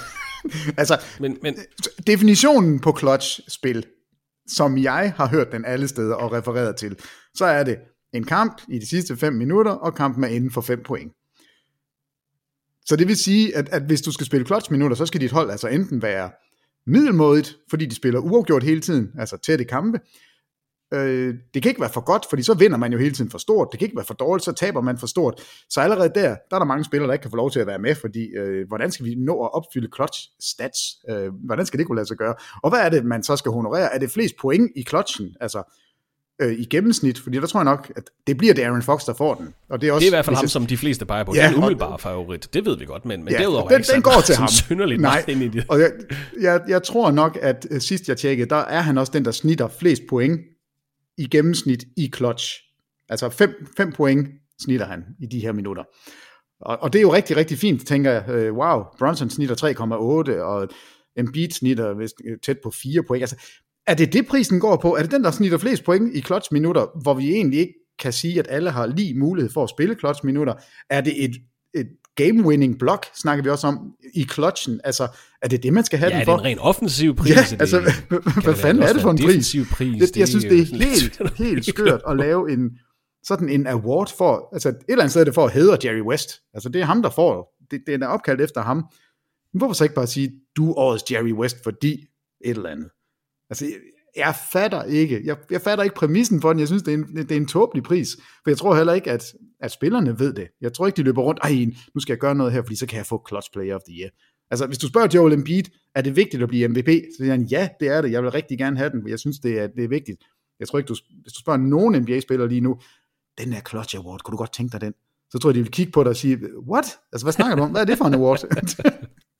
Der er ingen, der ved, hvad det går ud på. Der er ingen, der ved, hvorfor man skal give den til nogen, men alle ved, det skal være Darren Fox. Det er jo også lidt sjovt. Ja, lad os bare give den til ham. Du pegede på Donovan Mitchell i din uh, mid-season uh, award, så det, der kan det også uh, god mening. Ja, men, men det var jo, fordi han har haft de der... Ja, øh, ja. Altså, man kan også sige, hvad hedder han... Øh, Luka Doncic kunne også godt få den for, for de der suveræne spil med brændte straffekast og tage sin egen rebound og score, og, og score altså, end på 60 point, eller hvad det var, han lavede den kamp. Men hvis du kigger på statistikkerne, så er det Darren Fox, der skal have den. Så skal Jalen Brunson og Joel Embiid bør nævnes, fordi Joel Embiids hold, jeg tror, de er 21 og 7 i clutch kampe.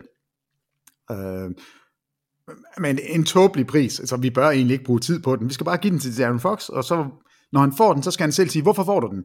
Fortæl os lige, hvad det er, du får den for. Fordi vi, vi vil egentlig gerne vide, du må gerne få den, men vi vil også gerne fortælle omverdenen, hvorfor, hvorfor vi har givet den til dig. Vi, fordi vi ved det ikke rigtigt. Men det, det er sjovt, det er faktisk den pris, jeg er mest sikker på, går til Darren Fox.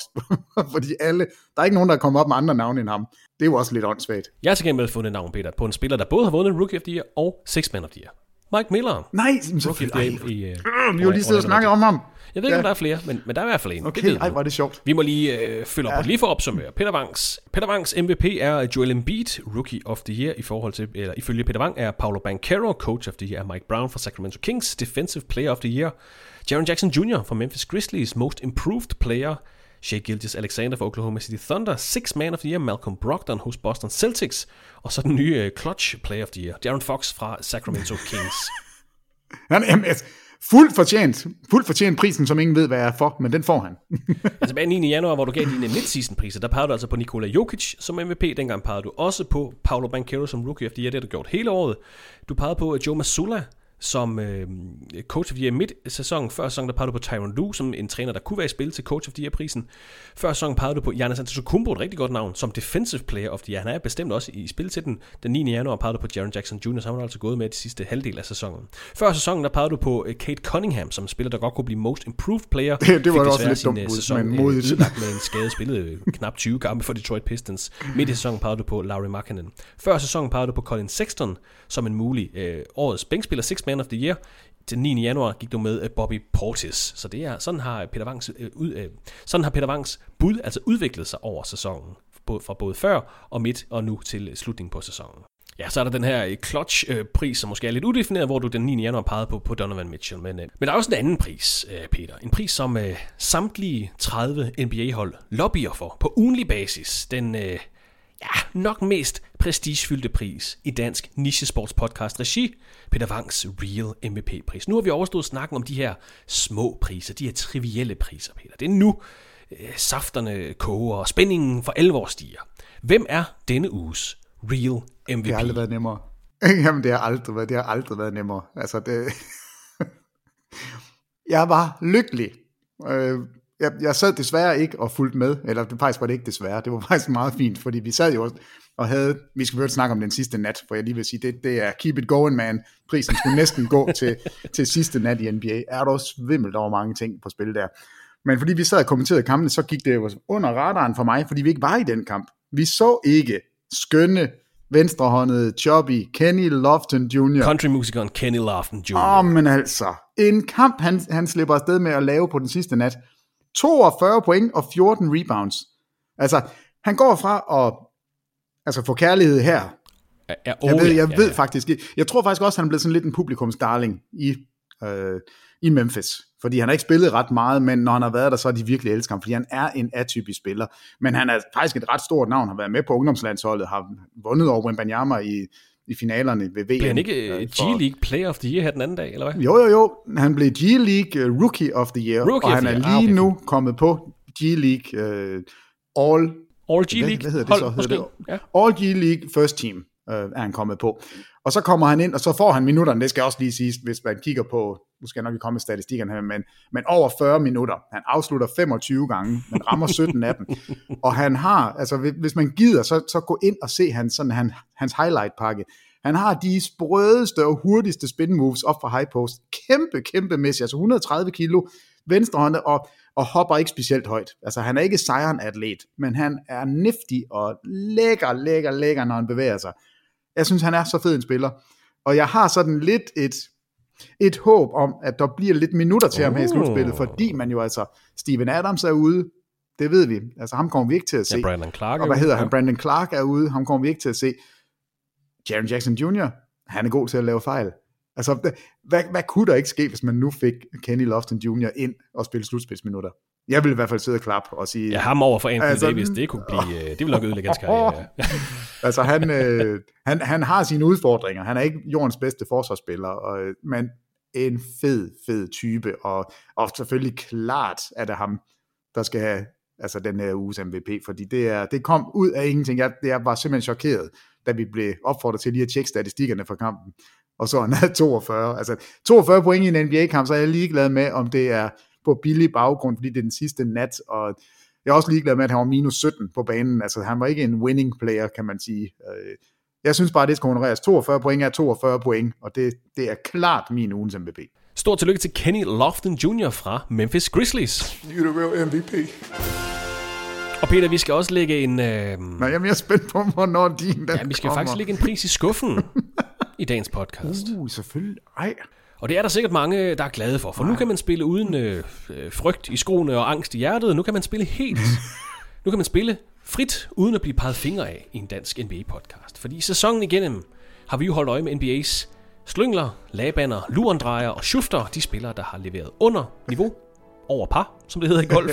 De undervældende præstationer, som hver uge er blevet belønnet med en Jalen Green Award for deres tvivlsomme output. I dag, der giver vi den øh, plettede kappe videre, hvis man kan sige det. Vi har kontaktet godt. Houston Rockets, vi har kontaktet Jalen Green for at få stablet en ceremoni på benene. De var, for lige ud, ikke interesseret i at deltage. Så vi har øh, nedskaleret markant.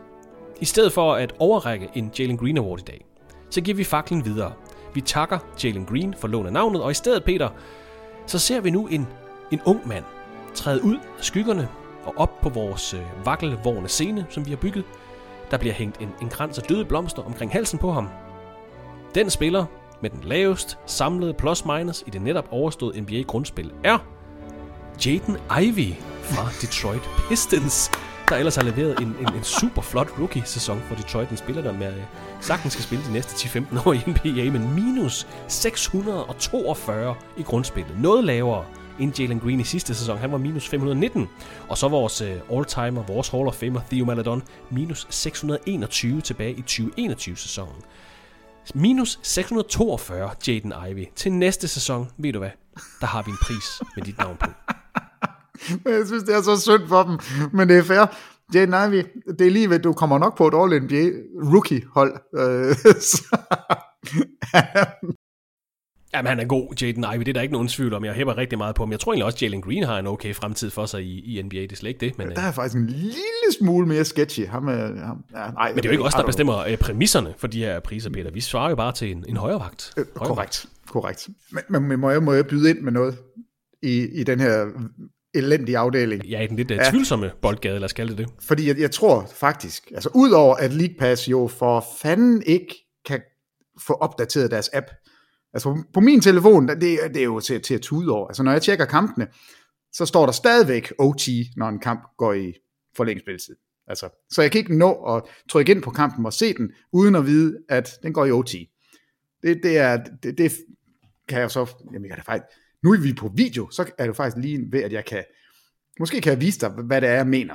Men der vil jeg så sige, jeg vidste, at Lakers og Minnesota ville gå i OT. Så derfor så spolede jeg frem til fjerde kvartal, fordi der, jeg havde ikke, jeg havde faktisk ikke tid til at sidde og se det hele, men, men derfor så så jeg den.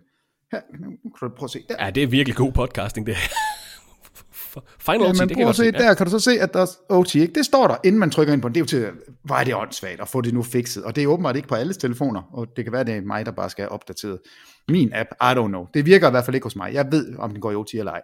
Men jeg fik så set fjerde kvarter mellem Los Angeles Lakers og Minnesota Timberwolves. Ja, play indkamp med tirsdags, ja. Måske det ringeste basket, jeg nogensinde har set. Jamen hold nu kæft. Prøv lige at høre. Prøv lige at høre her, Christoffer. Fjerde kvartal, Lakers Minnesota. Jeg sidder og lavet sådan en lap papir, fordi at jeg troede næsten, det var løgn. Minnesota skyder 3 for 15. Bravo. Lakers skyder 5 for 18. Bravo. Det vil sige, sammenlagt skyder de altså 8 for 33 i en fourth quarter, hvor alt er på spil. De laver ikke andet end at smide bolden væk. De laver ikke andet end at give hinanden ekstra chancer. Anthony Davis, der fejler. Ja, bag træerne, ja, Mike hvad Conley, han? Ja. Mike- Mike Conley til sidst, og tre straffekaster. Alt var forfærdeligt. Det er det, det ringeste basket, jeg nogensinde har set. Det mest forkrampede basket, jeg nogensinde har set. Deres trepointsskud i fjerde quarter og OT, der går de... Ej, kan det virkelig passe? Minnesota totalt går 5 for 23 i de sidste 12 minutter plus 5 minutter. De går 3 for 14 på 3'eren. Det vil sige, de rammer to skud, to almindelige skud fra gulvet i løbet af fjerde kvartal og OT. Det er det mest hæstlige basket i mit liv. Altså, jeg, jeg, jeg, jeg kan simpelthen ikke forstå det. Du har LeBron James, du har Anthony Davis, du har Carl Anthony Towns, du har Anthony Edwards, du har Mike Conley, du har dygtige, dygtige spillere. Du har også Austin Reeves, jeg ved det godt. Der er kærlighed der. Men føj, føj, føj. Øh, jamen, jeg synes bare, det skulle nævnes. Dårligste basket nogensinde, det skal næsten også have sådan en, en Jalen Green Award, eller i hvert fald sådan en honorable mention, fordi, nej, hvor var det ringe. Og Lakers skal der være, jamen, jamen det hænger selvfølgelig sammen med den sidste nat, hele Gobert-historien, og Jaden McDaniels, der brækker sin hånd, og så spiller de mod Anthony Davis og LeBron James. Hvem dækker normalt Anthony Davis? Det gør Rudy Gobert. Hvem dækker normalt LeBron James? Det vil Jalen øh, McDaniels nok gøre. Og alligevel kan Lakers ikke vinde den kamp uden at skulle ud i OT. Det er ubegribeligt for mig. Men altså, den endte som forventet. Lakers er videre. Minnesota, de skal nu kæmpe i nat. Og Gobert er måske med. Uh, nu får vi se, han, han er vist sådan småskadet. Ja, både ham og Carl Anthony Towns er tvivlsomme til Ja, at spille det, kampen. det er sådan lidt, øh, det, det er lidt, lidt pinligt, hvis de ryger ud her. Men jeg håber, jeg håber simpelthen sådan, de taber i nat. Fordi så vil det være den perfekte afslutning på en, jamen, fuldstændig sindssyg sæson.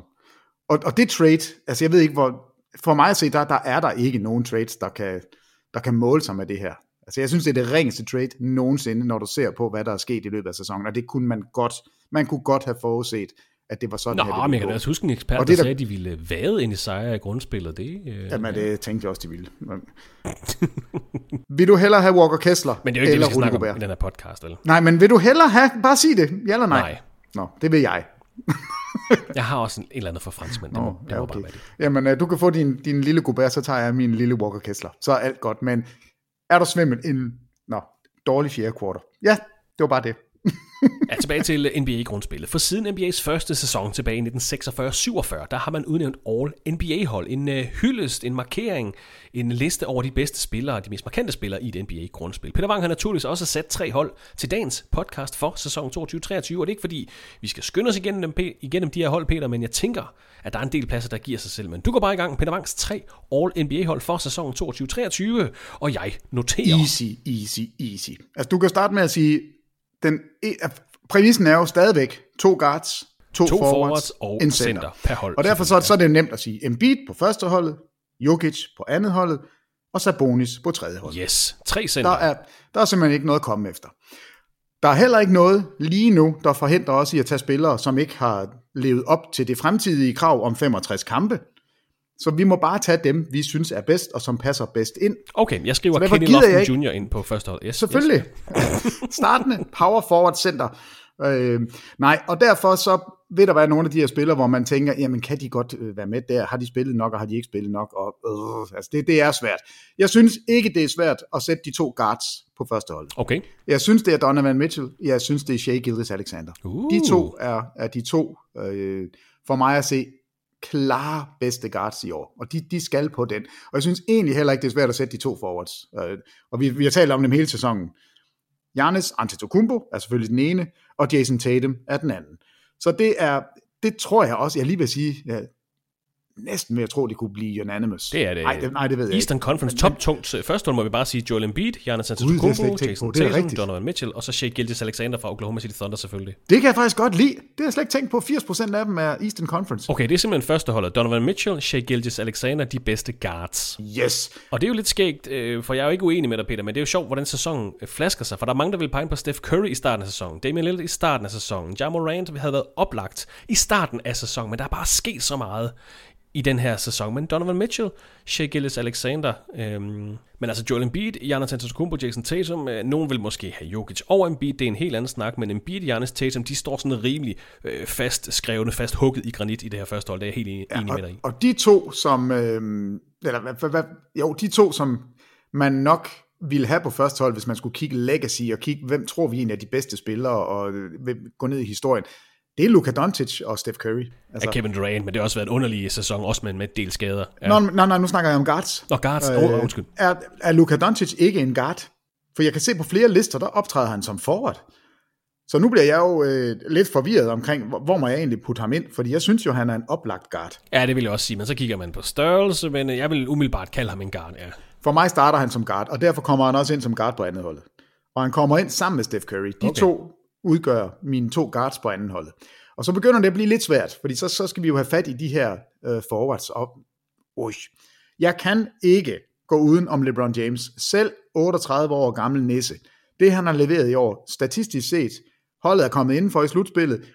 Jeg har svært ved at, at kigge på noget konstant på det hold, ud over Anthony Davis og LeBron James. De to har været der, og Anthony Davis har været der mindre end LeBron. Derfor går jeg med LeBron på anden På andet holdet, okay. holdet. Andet holdet, Wow. som forward, jeg har Steph Curry og Luka Doncic. Ja, det er måske lidt kontroversielt, men jeg kan ikke lade være. Øh, så jeg har mine to guards klar. Jeg har min, øh, min ene forward og min center. Det vil sige, at jeg skal have min anden forward ind. Og der kommer jeg faktisk også lidt i problemer. Fordi skal man kigge på, oh, kampespillet, øh. og nej, Kevin Durant skal selvfølgelig med. Jeg er ligeglad med, at han har siddet ude. Jeg er ligeglad med, at han er blevet traded. Jeg er ligeglad med, at jeg er ligeglad med alt det der. Når jeg skal kigge på mine hold for den her sæson, hvem står jeg og kigger og er mest bange for, når vi når til slutspillet, og hvem spiller lige nu? Jeg er meget bange for Kevin Durant. Jeg er meget bange for LeBron James. Jeg er endnu, jeg er redselslagen over for, øh, for Jason Tatum, og så er der en helt anden liga i Giannis. Har det været de fire bedste forwards i det her grundspil? Giannis, Giannis Antetokounmpo, Jason Tatum, LeBron James, Kevin Durant. Er det de fire forwards, der har præsteret bedst i det her grundspil? Det er dit hold, det er slet ikke det. Er det, jeg siger bare, er det de fire bedste forwards? Når vi kigger på de her uh, All-NBA-hold, Peter, så har vi også en tendens til at kigge på, på stillingen og tænke, hvilke hold skal så uh, belønnes? For det er jo uh, hold, All-NBA-holdene er jo hold, der repræsenterer der repræsenterer et grundspil, og hvem der har gjort det godt. Og vi kan jo kigge på stillingen og sige, Milwaukee Bucks har de en forward, der skal belønnes for deres gode sæson. Ja, de har Giannis, han er på første hold. Derudover, nej, det synes jeg ikke. Boston Celtics, Jason Tatum, vi kan snakke om Jalen Brown, måske i en anden kontekst. De har heller ikke nogen. Philadelphia 76ers, der er heller ikke en forward, der skal belønnes. Cleveland Cavaliers, så skulle man måske hive, Evan Mobley. ind. Har han været bedre end Kevin Durant og LeBron James i år? Det synes jeg heller ikke, han har. Uh, New York Knicks, der er måske en sag med, med Julius Randle. Ham kan vi nævne. Uh, Miami Heat, der er ikke nogen forward. Atlanta Hawks, der er ikke Åh, nogen forward. Jimmy Butler? Jamen er han ikke... Det er jo det... Oh, vi vender altid tilbage til Jimmy Butler. Er han guard eller forward? Nej, han er forward. Hvis ikke han er forward, så kaster jeg med et eller andet. Okay, men jeg, okay men jeg, vi kan vende tilbage til ham senere så. Øh, fordi igen, har Jimmy Butler været bedre i den her sæson end LeBron James og Kevin Durant? Det er jo det, der hele snakken er i forhold til forwardpladserne her på andet holdet. Denver Nuggets, er der en forward, der skal belønnes der? Det skulle være Aaron Gordon. Er han deroppe? Det synes jeg heller ikke, han er. Memphis Grizzlies, Jaron Jackson Jr., center forward, han er nok forward. Skal han belønnes? Sacramento Kings, der er ikke nogen forwards, sådan, sådan, der skal belønnes. Phoenix Suns, Kevin Durant selvfølgelig. LA Clippers, her har vi måske en sag med Kawhi Leonard. Så det der, vi er ude i, jeg er helt enig med dig i, at Giannis Antetokounmpo og Jason Tatum har været de bedste forwards i det her grundspil.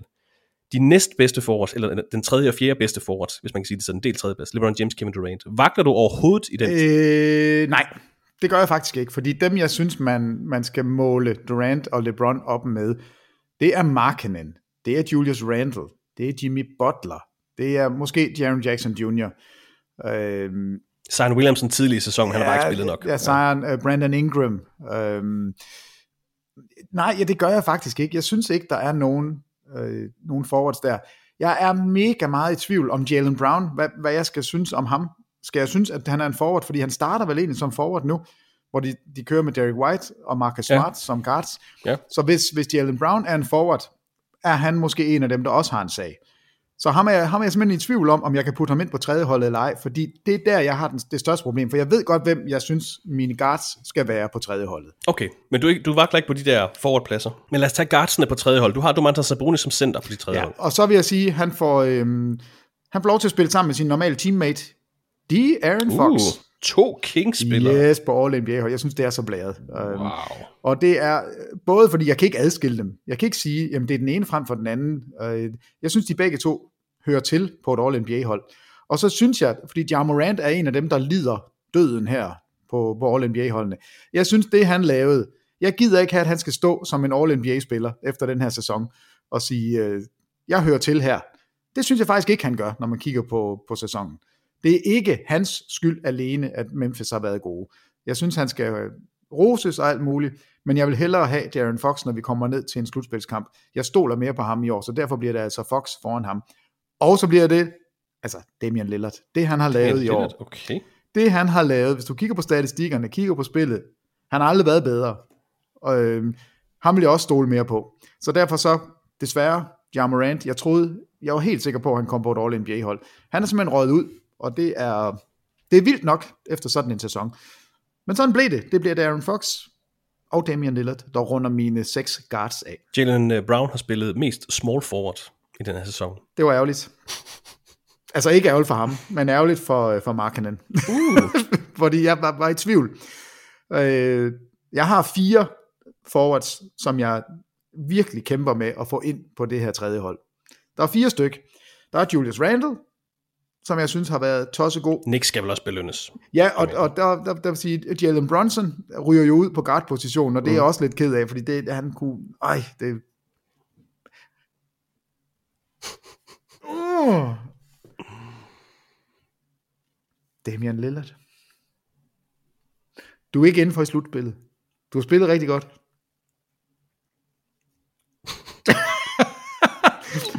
Og du... skal, vi tage, skal vi tage forwardpladserne først så? Ja, men dem jeg slås med, det er Randall, det er Markkanen, det er Jalen Brown, det er Kawhi Leonard, øh, ej, Jimmy, Jimmy Butler.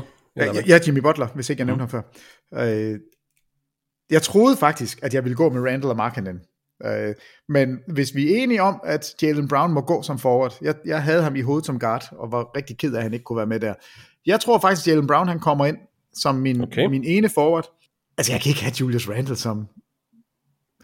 Godt, nu ved jeg, hvad jeg gør. Og, og, og Anthony Davis har spillet center i år. Anthony Davis er center for mig. Okay. Altså, han har spillet center hele sæsonen, så derfor så... Okay, så godt. Det er bare for, ja, ellers så, så havde, folk ikke går mig. Yes, yes, yes. Godt, ved du, jeg har, jeg har besluttet mig nu. Julius Randle, du er ude. Damian Lillard, du får en uh, honorable mention, men du kommer simpelthen ikke med, fordi jeg vil have Jalen Brunson ind. Jeg vil ikke have to New York Knicks-spillere. Så jeg putter Jalen Brunson ind på tredje holdet. Yes. Jeg tager Randall ud. Jeg tager Markkanen ud. Jeg putter, øh, altså på andet hold på, på forpositionerne, så putter jeg Jalen Brown ind, og han bliver så flankeret af Det er fedt at lave trummevidel til noget. Jamen det er fordi, jeg var sikker på, at det skulle være Jimmy Butler, og det, det tror jeg også, det bliver. Jeg tror, jeg putter Jimmy Butler ind. Foran, og, hvem siger du, han er foran? Laurie Markkinen? foran Jul, Julius? Markkanen og Randall og Jaren Jackson Jr. Jaron Jackson Jr. og alle mulige andre forwards. Det bliver Jimmy Butler, der kommer ind på All NBA tredje holds forwardplads. So be it. Det var ikke helt, som jeg havde forberedt. Kan jeg godt se på min seddel. Hvem er den største snop, hvis du kunne vælge spiller nummer 16, uafhængig af position? Er det Anthony Davis? Er det Kawhi Leonard? Er det Jaren Jackson Jr.? Er det Julius Randle? Nej, det, nej det, det, det, tror jeg er Anthony Davis, hvis jeg kigger på... Altså han, Shea Gildes Alexander? Det en- Jo, undskyld, han på første holdet. Undskyld, Jo, jeg undskyld. har mig på første hold. Øh, nej, jeg tror, det er Anthony Davis, fordi jeg vil have ham på, hvis han havde været øh, eligible som forward, så, havde han, så ville jeg putte ham ind der. Men jeg synes, han er center, og jeg synes ikke, han har været bedre, når vi kigger over en hel sæson. Han har ikke været bedre end Sabonis. Øh, det, det synes jeg bestemt ikke, han har. Men, men det er ham, jeg helst ville have inde på et hold. Hvis jeg skulle samle mit eget hold, så ville jeg fandme gerne have Anthony Davis på mit hold. Hvis jeg vidste, at han ikke var skadet, og det, der er jo ikke nogen præmis for skader her, så, så er det ham, jeg nok er, er mest ærgerlig over ikke kunne komme ind. Han er så god i begge ender af banen. Øh, så, så nej, han er center, så derfor kan han ikke komme ind, desværre. Nu, nu skal jeg ikke kotte flere på mit hold. Det er godt, det, det synes jeg faktisk skal være lidt sværere, end jeg lige Det troede, er det, altid var. en stor udfordring. øh, at lave de her hold. Jamen det er det, men det, det er jo også fordi, jeg sidder og, og giver mig selv lov til at flytte rundt på de spillere, jeg troede. Men det er, det, det, det er Jalen Browns skyld. Det er faktisk din skyld, Christoffer. Hvis jeg havde vidst, at Jalen Brown var forward, jeg tænkte faktisk, at han var guard i hovedet, men selvfølgelig er han forward, når han starter som forward. Det er jo, det er jo tosset af Jeg, jeg, synes, jeg synes tit, vi snakker Jimmy Butler op her i podcasten, og det er med rette, fordi han er en spiller af en helt særlig støbning. Jeg synes, det skuer lidt, at han er på et All-NBA tredje, tredje hold i år. Jeg synes, Miami Heat har været så undervældende i den her sæson. Men det skal han selvfølgelig ikke straffes for, nødvendigvis. Peter, nu nævner jeg lige de nej, 15 men nej, spillere. nu sidder jeg jo også lige... Og hvorfor er det, at jeg ikke vil honorere det, Markkanen har lavet i Utah? Altså er det... Og man skal, nej, man, skal, man skal heller ikke belønne bare fordi, at Markkanen har været en god historie, og Jimmy Butler har været en dårlig historie. Det skal, være de, det skal jo være de bedste spillere. Altså hvis man, hvis man lavede et, et øh, sæsonens historiehold, så ville Markkanen uden tvivl være på. Han har været en kæmpe historie. Miami Heats nedtur har været en historie. Så på den måde, men, man, men det skal heller ikke være på grund af hype, at man vælger spillere. Altså, nu nævner jeg dine 15 spillere, Peter, så kan du lige tænke over det. Peter Wangs første hold, All-NBA første hold, Joel Embiid, Giannis Antetokounmpo, Jason Tatum, Donovan Mitchell, Shea Gilgis Alexander. Andet hold, Nikola Jokic, Kevin Durant, LeBron James, Luka Doncic, Stephen Curry. Tredje holdet, Domantas Sabonis, Jimmy Butler, Jalen Brown, Darren Fox og Jalen Brunson fra New York Knicks. Det hedder med nogle gode hold hvad, med, hvad med Pascal Siakam? Hvad med Bam Adebayo? Nej, nej, nej. Jamen, jamen, jeg siger jo også nej tak, men jeg sidder bare og tænker, hvor, Nej tak. hvor var Bam Adebayo dog ringe i den seneste kamp mod Atlanta? Det irriterer mig også lidt. Og hvor var Jimmy Butler stolpe ud i den kamp Ja, også? ja. ja. Men lad os, lad os prøve at kigge på stillingen, Peter. Milwaukee Bucks. Ja, det er også synd. Skal Drew Holiday? Er han en top 6 guard i den her sæson? Det synes jeg ikke, Nej, han er. men han er med en god forsvarsspiller. Be- Bestemt, men lige nu snakker vi, Ja. altså hvis det er guards, så er det de Yes. seks bedste, hvis det er center, så er det de tre Yes, bedste. fair. Boston Celtics har så to spillere med, det synes jeg er rigtig fint. Philadelphia, den, det skulle være James Harden. Er han en top 6 guard? Nej, det synes vi heller ikke, han er. Cleveland Cavaliers, de har Donovan Mitchell med. Garland er ikke i spil, øh, Jared Allen er ikke i spil, Evan Mobley er ikke i spil. Ud med dem. Knicks, Julius Randle. Der er nogen, der vil have en Julius Randle case. Jeg synes, det er fint, Knicks får en spiller. De har så Jalen Brunson med på dit hold. Ja. Brooklyn Nets, med den konstellation, de har lige nu, skal ikke have nogen spillere med.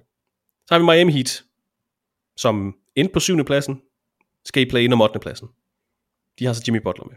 Atlanta Hawks har ikke nogen, skal heller ikke have Nej. Trae Young er, Det- er, det er, er er, Young, man skal snakke om, og nej, nej tak. Toronto Raptors, Chicago Bulls, Indiana Pacers, Washington Wizards. Siakam, jeg synes, Siakam øh, faktisk har lidt en sag, men, men han kommer ikke på. Western Conference. Den var nok altså Nikola Jokic. Øh, nummer to skulle nok være Jamal Klar. Murray, og han er ikke en top 6 guard. Ja, nej, Memphis nej, Grizzlies. De har så ikke en spiller med. Nej, og det er jo også grotesk. Altså, jeg sidder her med Ja Morant øh, og holder ham udenfor, fordi han har siddet med en pistol på en natklub og har betalt sin pris for det. Har han Det været en top fair. 6 guard i den her sæson? Har han været bedre end Donovan Mitchell? Nej. Nej. Har han været bedre end Shea Gillis Alexander? Har han været bedre end Luka Doncic? Nej. Har han været bedre end Steph Curry? Nej, Har han været bedre end Darren Fox? nej, Har han været bedre end Jalen Brunson? måske, det ved jeg ikke. Memphis Grizzlies anden plads i Western Conference. Vi, lad os sige, Peter, han har måske været på niveau med de her spillere, men vi straffer ham for det gøjl, han har lavet. Ja, vi straffer ham for det gøjl, vi har lavet, og Damian Lillard mm. blev også straffet, og det er jo ikke, jamen, der kan jo kun være seks guards med, hvordan, jeg kan ikke, Jeg tror, Altså- jeg tror Jamorant er over Darren Fox. Men det er din hold, jeg skal ikke... Øh, er han men- clutch player of the year måske? Nej, det, er selvfølgelig rigtigt. Nej, altså, det, nej, jeg holder Sacramento- fast, jeg holder fast. Du har to Sacramento Kings-spillere til gengæld. Du er har Sabonis. Jamen, det er jo også sygt at sidde og kigge på at have to, og så har man ikke nogen med fra Memphis. Phoenix Suns, der har du Kevin Durant. Ja, Øhm, og han skal være der. Devin Booker er ikke i spil. Jo, han er i spil, men, men han skal ikke være der. Han er ikke, han er ikke, øh, han er Du har ikke nogen Clippers-spillere. Nej, men det, er- det er da umuligt at finde plads til dem, når man ikke ved, hvad det er for et hold. Så har du en Warriors-spiller, Steph Curry, 6. plads. Der er vel heller ikke andre, der er i spil. Los Angeles Lakers, der har du så LeBron James. Selvom vi snakker om det, ja. Anthony Davis, der har været den mest toneangivende. Men der er kun tre centerpladser. Det er ikke Ja. for at kvæle. Minnesota Timberwolves, Øh, nej. Uh, Pelicans, Zion Williamson kunne vi snakke om tidligere i sæsonen. Der er heller ikke plads til nogen af dem. Oklahoma City Thunder har sådan en spiller, Shea Gilgis Alexander, uh, fortjent. Første hold i Peter Wangs bog. Dallas Mavericks, Luka Doncic, der er vel heller ikke andre, Utah Jazz. Øh, nej. Larry Markkinen er jo det oplagte. Jeg tror sgu, den er der, Peter. Altså, der er, Jeg, jeg, har, jeg har et du problem. mangler måske en grizzlies Jeg har et problem med, med Ja Morant. Jeg har et problem med Damian Lillard. De to guards, synes jeg faktisk er rigtig, rigtig svære at undlade på et All-NBA-hold. Men i- på omvendt, så kan jeg ikke, jeg kan jo simpelthen ikke kigge igennem fingre med det New York Knicks har lavet i år. De skal Og der- belønnes med en spiller. Ja, og der er, at Jalen Brunson har bare været, det er jo ham, jeg synes er klart Det er ham, der har ændret hold. holdet. Altså, Fuldstændig. så- Så. Han skal på et år. Han, han skal simpelthen på. også bare for at tvære det ud i hovedet på Mark Cuban, var du en tosk, at du ikke fik ordnet den kontrakt. Altså, det, det er jo helt til grin. Men, så er vi tilbage jo. ved Darren Fox. Vil du have to Kings-spillere, eller vil du have en Grizzlies-spiller med? Det er det, vi kommer ned til. Og du har ikke nogen Clippers-spillere med. Clippers er jeg ligeglad med. Det er, det, er, det er det er Aaron Fox. Jeg synes også, argumentet for Lillard, nej, de holder ikke engang inden for i slutspil. Er det ikke engang inde i play-in-kampene? Det kan da godt være, at du har præsteret fuldstændig vanvittigt, men, men det er simpelthen ikke godt nok. Ja Morant, det er Aaron Fox. Ja Morant, det er Aaron Fox. Darren Fox dækker langt, det er derfor. Darren Fox er en bedre forsvarsspiller, giver sig mere, er bedre for holdkulturen, det hele. Selvfølgelig er det Darren Fox. Ud med dig, Jamorant. Slut, ikke flere take pistoler. That for data. Ja, take that, take for, that for Ud med dig. Således de 15 navne, der altså udgør Peter Wangs tre All-NBA-hold. Peter, vi har fået dine sæsonpriser. Din Real MVP-pris. Dine tre All-NBA-hold. Vi er allerede øh, næsten en time og 20 i podcasten, og vi har ikke snakket om slutspillet endnu. Er der andet, vi skal have nævnt, inden vi retter fokus Keep it going, man. det bliver vi nødt til. Yep. Altså, nu sad jeg jo og, og kommenterede Thunder Pelicans play-in-kampen, hvor Thunder vinder på udebane. Det er, det, er, det er et absurd hold, det her. Det er fuldstændig vanvittigt, og der har jeg bare sådan lidt, jeg er nødt til at give en pris til dem, om de kommer ind for et slutspil eller ej. Det er jeg ligeglad med. Øhm, nej, altså, øh, om de kommer videre i slutspillet, det, det betyder ikke noget. Det her hold skal honoreres for det, de har lavet. Det hold, de har, i den kamp, hvor de skal spille, hvor de, altså, de ryger hjem, hvis ikke de vinder. De, de skal vinde den her kamp, ellers så er det slut. Logan Stort, 27 point, season high. Josh Giddy, 31 point, career high. Shea Gilles Alexander, 25 point i anden halvleg. Det her hold består af starterne og fem spillere, som, som kører rundt i hele den her kamp. Josh Giddy, han er 20 år gammel, han er to sæsoner inden. Jalen Williams med Y, deres centerspiller, 20 år gammel, han er rookie. Jalen Williams uden Y første sæson. Første sæson. Og det er der, vi kommer ind til det. I dag er det Jalen Williams uden Ys fødselsdag. Han fylder 22 i dag, så kæmpe tillykke til Jalen Williams. Han var altså 21, da de spiller play-in-kamp. Ah, han er i sin okay. rookie-sæson. Gilgis Alexander, han er 24, selvom han, er sin, han har spillet 5 år i NBA. Han er kun 24 år gammel. Lugan Stort, undrafted, Fire år har han spillet, han er 23 år. De har altså 20, 20, 22, 23 og 24 i deres starting lineup i en play-in-kamp på udebane. Den vinder de lige. Så har de på bænken siddende en skadet Chet Holmgren, 20 år gammel. De har Pogoshevski, 20 år gammel. De har Kendrick Williams, som er den ene, nej, Kenrick Williams, det er fandme et mærkeligt navn. Nå, Kenrick Williams er den, der skiller sig mest ud. Jeg tror nok, han er 28. Ej, gamle øh, mand. Jamen, det er helt vildt. Det er helt vildt. Nå, Pokusevski, undskyld, er 21. Undskyld, jeg troede, han var 20. Han er 21. Så det vil sige, at de har en core med fem startere, som er under 24 år gammel, eller 24 eller derunder. Så har de to produktive bænkspillere siden ude på 20 og 21. Og, og 15 draft picks. Keep it going, man. Altså, er der, de er så langt, så langt foran det, de burde være. Det er, oh, nej, hvor er det fedt. Det er et super fedt hold og hvor jeg bare ønsker, at, at vi skal se noget mere til dem, fordi var, det er fedt, det er et fedt, fedt hold. Der er undrafted spillere, det er egen avl, det er super uh, trades, de har lavet.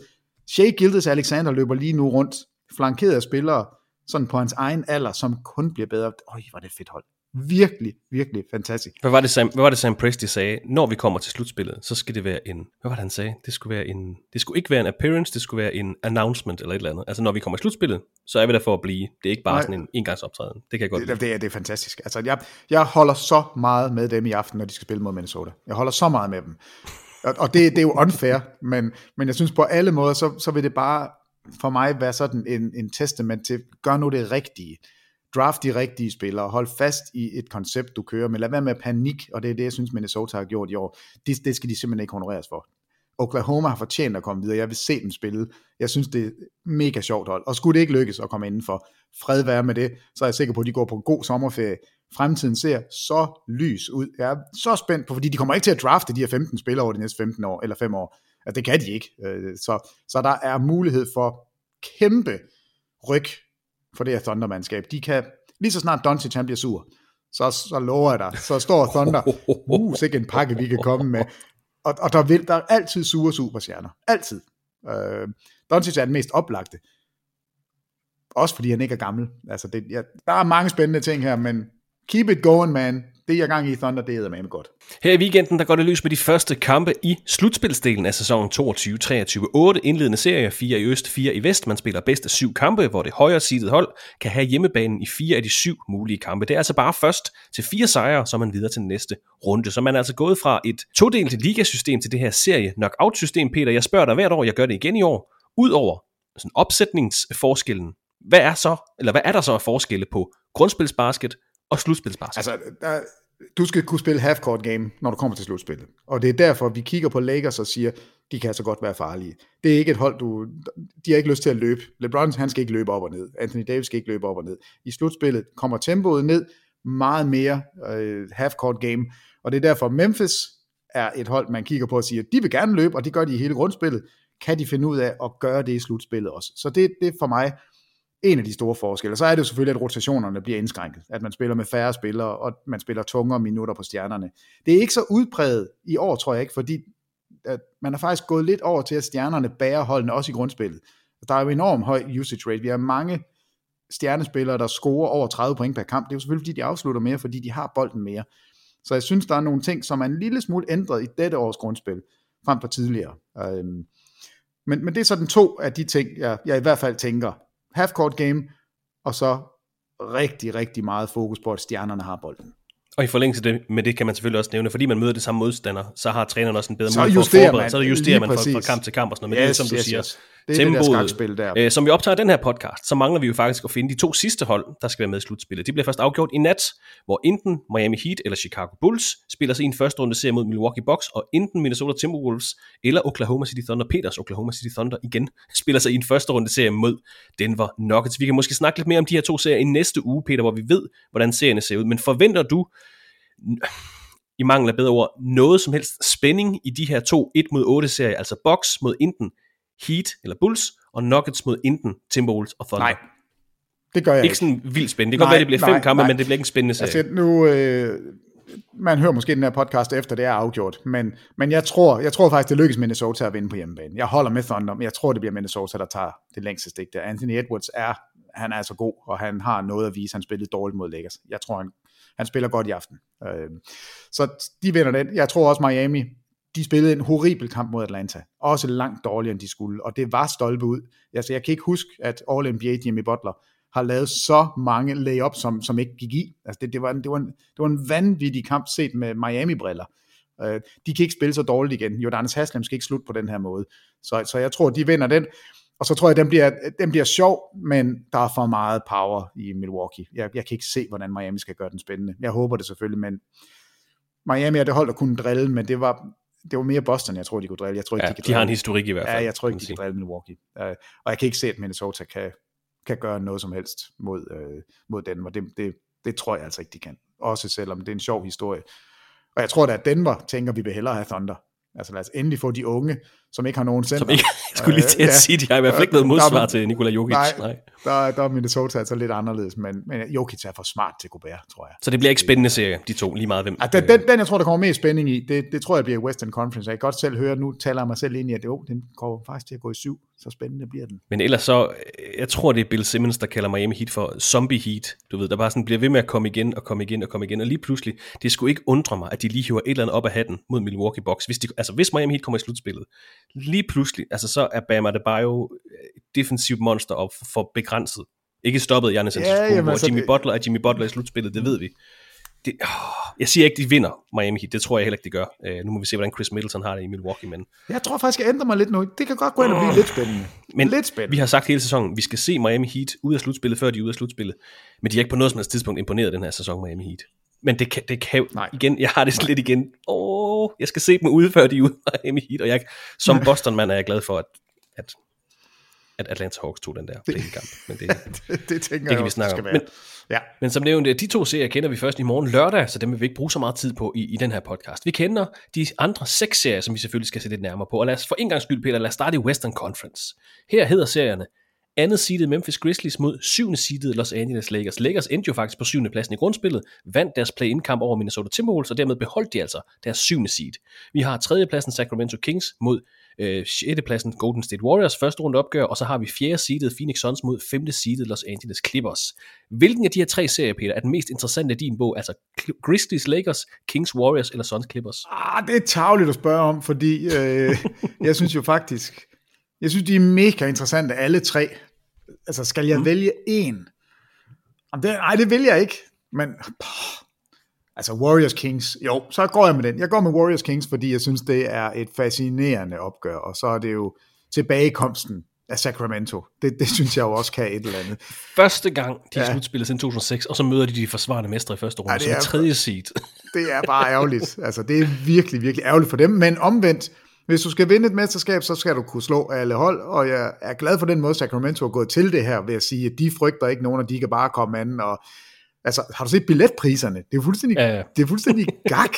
altså, det er dobbelt så dyrt at komme til kamp i, i Sacramento, end det er at komme til i, hos Golden State. Så det er, på alle måder er det et dybt, dybt fascinerende opgør, og det er, hvis jeg skal vælge en, gun to my head, så er det den, Og det er første gang nogensinde, at Kings og Warriors står for hinanden i NBA-slutspillet det er ret imponerende. Det, øh, det er jo et gammelt hold, Sacramento Kings. Det hed selvfølgelig Rochester Royals og alt muligt før det, men det er første gang, de to hold mødes. Og et tema i den her sæson, Peter, for Golden State Warriors har jo været, at de har været elendige på udebane.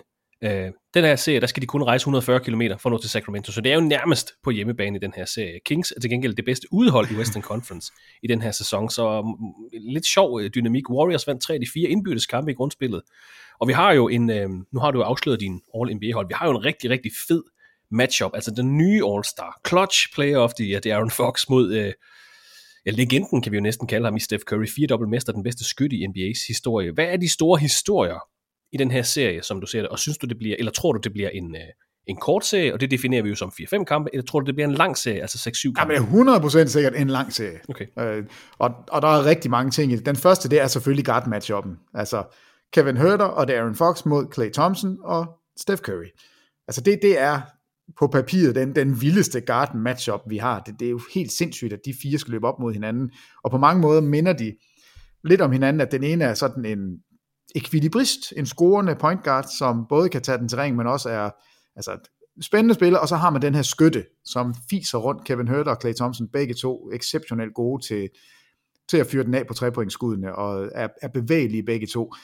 Men øh, altså, Darren Fox mod Steph Curry, de starter selvfølgelig sandsynligvis ud med at dække hinanden, når, altså, når de dribler den op ad banen. Men så kommer der jo 16.000 screeninger, og det, og det ender jo altid med mismatches over det hele. Så, så hvordan man får det løst fra begge mandskaber, det bliver jo et af omdrejningspunkterne. Men guard, guardspillet, yes. Men så for mig at se, så er det det helt store, det er, hvad i alverden gør Golden State med Sabonis? Altså, han er et problem. Øhm, jeg, har, jeg har noteret to... mig som en, en, en lille subhistorie. Kan mm. Draymond Green komme ind i hovedet på Domantas Sabonis? Han kan komme ind i hovedet på alle. Ja, men det er mere det. Altså, Draymond Green har været i uh, seks finaleserier nu. Ikke? De har tabt to og vundet fire. Uh, Sabonis har vel ikke været i slutspillet? Nu? Sabonis kan, kan ingenting i slutspillet. Altså, eller jo, det kan han godt, men han kan ikke sige, at se mig, her er jeg rigtig god. Uh, det er jo også et, et spørgsmål om at have to hold, hvor det ene har al rutinen, og på alle måder burde være kæmpe favoritter. Men jeg har det sådan, jeg tror Sacramento overrasker verden. Jeg tror Sacramento snupper uh. den her uh. serie. Jeg tror den går i syv. Jeg tror, jeg tror de vinder, og jeg, jeg tror clutch player of the year, han har, han har en, en clutch scoring i kamp 7, som gør, at de vinder. Det bliver okay. så tæt, det bliver så interessant. Uh, ja, der er for mange spørgsmålstegn hos Golden State. Gary Payton er lige kommet tilbage til holdet. En fordel, at han selvfølgelig spillede der sidste år, har været skadet og er kommet tilbage igen nu. Han skal lige akklimatisere sig. Vi ved stadigvæk ikke med Andrew Wiggins andet end, at det forlyder, at han er tilbage, men det er længe siden, han har spillet. Vi kender ikke... Han skulle være klar til kampen. Han skulle være kamp, øh, men har været kamp. væk fra holdet siden midt februar, ja, så det er så, også så der er nogle måneder. justeringer der. Øh, de er ikke helt så brede, som de var, øh, da de vandt mesterskabet for et år siden. Og de vandt kun sidste år, fordi Steph Curry brændte fuldstændig af. Altså Boston var et bedre hold. Boston skulle have vundet det mesterskab, og så er der bare en, en Steph Curry til forskel. Han skal spille på mindst lige så højt niveau, bare for at vinde her i første runde, fordi det er Sacramento-hold. Jeg tror, de kommer med en energi og en hjemmebane, som vil eksplodere. Altså, jeg, jeg tror virkelig, det kommer til at gøre en forskel, at de spiller på Light hjemmebane. the beam. Light the beam, ja, hele vejen igennem. og så er der den der lille historie med, med Harrison Barnes, der skal spille mod sit gamle hold, som man vandt et mesterskab med, og et eller andet sted blev ham, man sendte væk, fordi man, man synes, man kunne blive bedre. Øh, ja, der, ja, ja, det er fair nok. Helt fair nok. Og så er det også et, en serie, hvor mange af spillerne er Iron Man, altså både Kevin Looney og, og Jordan Poole har spillet 82 kampe. Det samme har Barnes. Altså det, det er, jeg synes, der er, det er en fed, fed serie. Det er den, jeg går med, og jeg tror, måske, jeg, jeg har været inde og kigge på øh, ESPN's rangeringer. Jeg tror nok, den hedder, øh, hedder den 14 og 2 i Warriors favør. At deres eksperter, de går altså med, at Warriors de vinder den Okay. her serie. øh, så, så det er lidt sjovt at have en hjemmebane fordel til Sacramento, men en klar fordel, i hvert fald blandt eksperterne, til Golden State Warriors. Jeg går altså med Sacramento. Jeg tror, de kan gøre det, og jeg tror, den går i syv, og jeg tror, det bliver, altså, der kommer smæk på. Jeg tror ikke, at, øh, at Sacramento er bange for at løbe med Warriors. Og det er jo ellers noget af det, man frygter, fordi det der omstillingsspil, der er Warriors det bedste hold i verden til at finde den hurtige træer, den rigtige træer. Men jeg tror Sacramento, de klamper dem i bund, og Darren Fox, clutch player of the year. Nej, ja, den bliver fed, og jeg håber og tror på, at Sacramento, de går overraske. Og Sacramento Kings har jo altså hjemmebanefordelen, har været top 3 hold i Western Conference siden 18. januar. Jeg vil sige, Peter, du siger, at der er en masse spørgsmål ved, ved Golden State Warriors. Der er altså også spørgsmål ved, ved Kings. De har ikke nogen slutspilserfaring. De har en rookie i deres starting lineup i Keegan Murray. Kan han stå for presset? Det bliver en super interessant serie. Første kamp i serien bliver spillet natten til søndag 2.30 dansk tid. Spillet selvfølgelig i Golden One Center i Sacramento. Vi skal også sætte lidt ord på de andre serier her i Western Conference, Peter. Vil du helst til øh, Memphis Grizzlies mod Lakers, eller Ja, Phoenix Suns mod Clippers? Ja, vi skal til Memphis. Det er faktisk også første gang, at de her to hold står for en slutspil, Grizzlies og Lakers. Det var jeg lidt overrasket over, men øh, det er trods alt en anden seed mod syvende seed. Lakers, øh, nu snakkede vi om ja, den her ikke ret pæne play-in-kamp, de, de leverede. Men Elendig et forvandlet hold, Peter, som du også snakker om efter trade deadline, er vir- altså, ja, fuldstændig genopfundet sig selv efter de her handler, de fik lavet. Jamen altså, det, jeg synes Lakers er måske den, den farligste syvende seed, jeg kan huske i mands minde. Altså, det, det er bare noget skrammel, hvis man er Memphis. Øh, jeg ved godt, at de siger, de er ligeglade, og de glæder sig til, at det er Lakers, og Dylan Brooks, og uh, LeBron James, ja, ja, men det er ham skal jeg nok holde nede. Og, altså alt, alt peger på, at Lakers kan overraske i den her serie. Der er nogle ting ved det her Memphis-mandskab, som bekymrer mig. Øh, det gør ondt, at man ikke har Steven Adams. Det gør virkelig ondt. Det er godt, man ikke har Brandon Clark. Øh, Man skal op imod Anthony Davis, som hvis han kan holde sig skadesfri, og det tror jeg godt, han kan i første runde. Det er et problem. Jeg ved godt, de har Jaron Jackson Jr., men jeg kan forestille mig, at, at man får ham i fejlproblemer, og så ved jeg ikke, hvad backup-planen er. Jeg ved ikke, hvad man skal gøre med Anthony Davis. Øh, der bliver lagt et fysisk pres på det her Memphis-mandskab. Normalt så er det dem, der er de store og stærke, der tæver de andre. Jeg tror, det kan blive omvendt her. Øh, LeBron James, han er sulten. Han, han ved godt, at han har en helt unik mulighed her. Man havde, ingen havde forventet, at, at de skulle stå her og faktisk have en chance, da man kiggede på, hvor ringsæsonen den var til at begynde med. Nu står de her. De er ikke favoritter, fordi de starter på udebanen. Jeg har bare en fornemmelse af, at øh, der bliver lagt for meget på Ja Morants skuldre, og det bliver lidt flyvsk, og jeg stoler simpelthen ikke ordentligt på ham. Han er ikke engang god nok til at komme på et All-NBA-hold. Nej, det er selvfølgelig sagt med al kærlighed. Øh, jeg tror, Lakers overrasker. Jeg tror, Lakers de tager den her. Og igen, hvis jeg kigger på, hvad ESPN siger, jeg tror, den er, er 8 og 8. Altså, det, der er Uh, virkelig, okay. den, er, den er virkelig delt. Øh, de, er, de er meget i tvivl om, hvem, hvem de tror vinder den. Omvendt, så kan man også sige, Lakers, de æder med langsomme. Øh, de er gamle. Davis, han, han er ikke glad for at løbe hurtigt. LeBron James, han, han bør lade være. Hvem, Der er meget fokus på Lakers transition defense i den her serie. Ja, og det skal man have, fordi Ja Morant er jo, så er han væk. Altså, piu, så er han forsvundet. Jeg har lidt en fidus til, at Dennis Schröder, altså det eneste, han er god til, det er at være hurtig. Og måske kan han faktisk få en, en betydning i den her serie øh, defensivt. Han er, ikke, han er ikke, jeg sidder ikke og siger, at han er en god forsvarsspiller, for det synes jeg ikke, han er. Men der er bare et eller andet over at have noget hurtighed, når du skal prøve at løbe rundt sammen med Jamorant. Måske kan han i hvert fald begrænse ham en lille smule i det her vanvittige spil op og ned ad banen. Øh, jeg går altså med Lakers, og jeg tror, de tager den i seks kampe. Jeg er ikke sikker på, de tør komme ud i syv og spille på udebane. Nej, selvfølgelig tør de det. De tager den i syv. Den går jo i syv.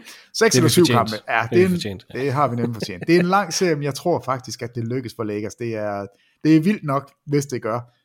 Og når, når vi siger Sacramento, det er med en ærgerlig matchup. De trækker Golden State Warriors. Det er fandme også ærgerligt i Memphis at trække Lakers. LeBron Altså, altså James, Chris- Anthony Davis er de to bedste spillere i serien. Og det, det er jo normalt nok til at, at vinde, og jeg synes, rollespillerne omkring passer rigtig godt sammen nu, så, øh, Jo, vi går med Lakers i den her serie. Og det er surt, fordi Grizzlies har med undtagelse af en enkelt dag siddet på andenpladsen i Western Conference siden 1. januar. De var en dag nede på tredjepladsen, men ellers har det altså været et top 2 hold i Western Conference. Lakers vandt uh, grundspilserien 2-1 i kampe i den her sæson, og der var rigtig meget ballade mellem de to hold i de tre kampe. Desværre, som Peter også er inde på, så er det altså et noget decimeret Grizzlies mandskab. De er uden Steven Adams i hele slutspillet, uden Brandon Clark i hele slutspillet. Øh, du nævnte, altså tempo er selvfølgelig en, øh, en, en faktor i, i ja, hvis Grizzlies kan presse det op, er det i deres favør, hvis øh, Lakers skal få det ned, er det i deres øh, favør. Jeg var også inde og kigge på, fordi øh, det, det er markant med det her Lakers hold. Øh, det er to udgaver af det. Hvis vi kigger på defensive rating, hele sæsonen, der er Grizzlies nummer 3 i defensive rating, Lakers er nummer 12. Men hvis vi kun kigger på efter All-Star, der er Lakers nummer 4 og Grizzlies nummer 9, så der er det nærmest byttet plads. Jeg var også inde og kigge på rebound rate. Hele sæsonen, der er Grizzlies nummer 8, Lakers nummer 10, efter All-Star, der lægges nummer 4, og Grizzlies nummer 24. Det er altså der, hvor de mister Steven Adams.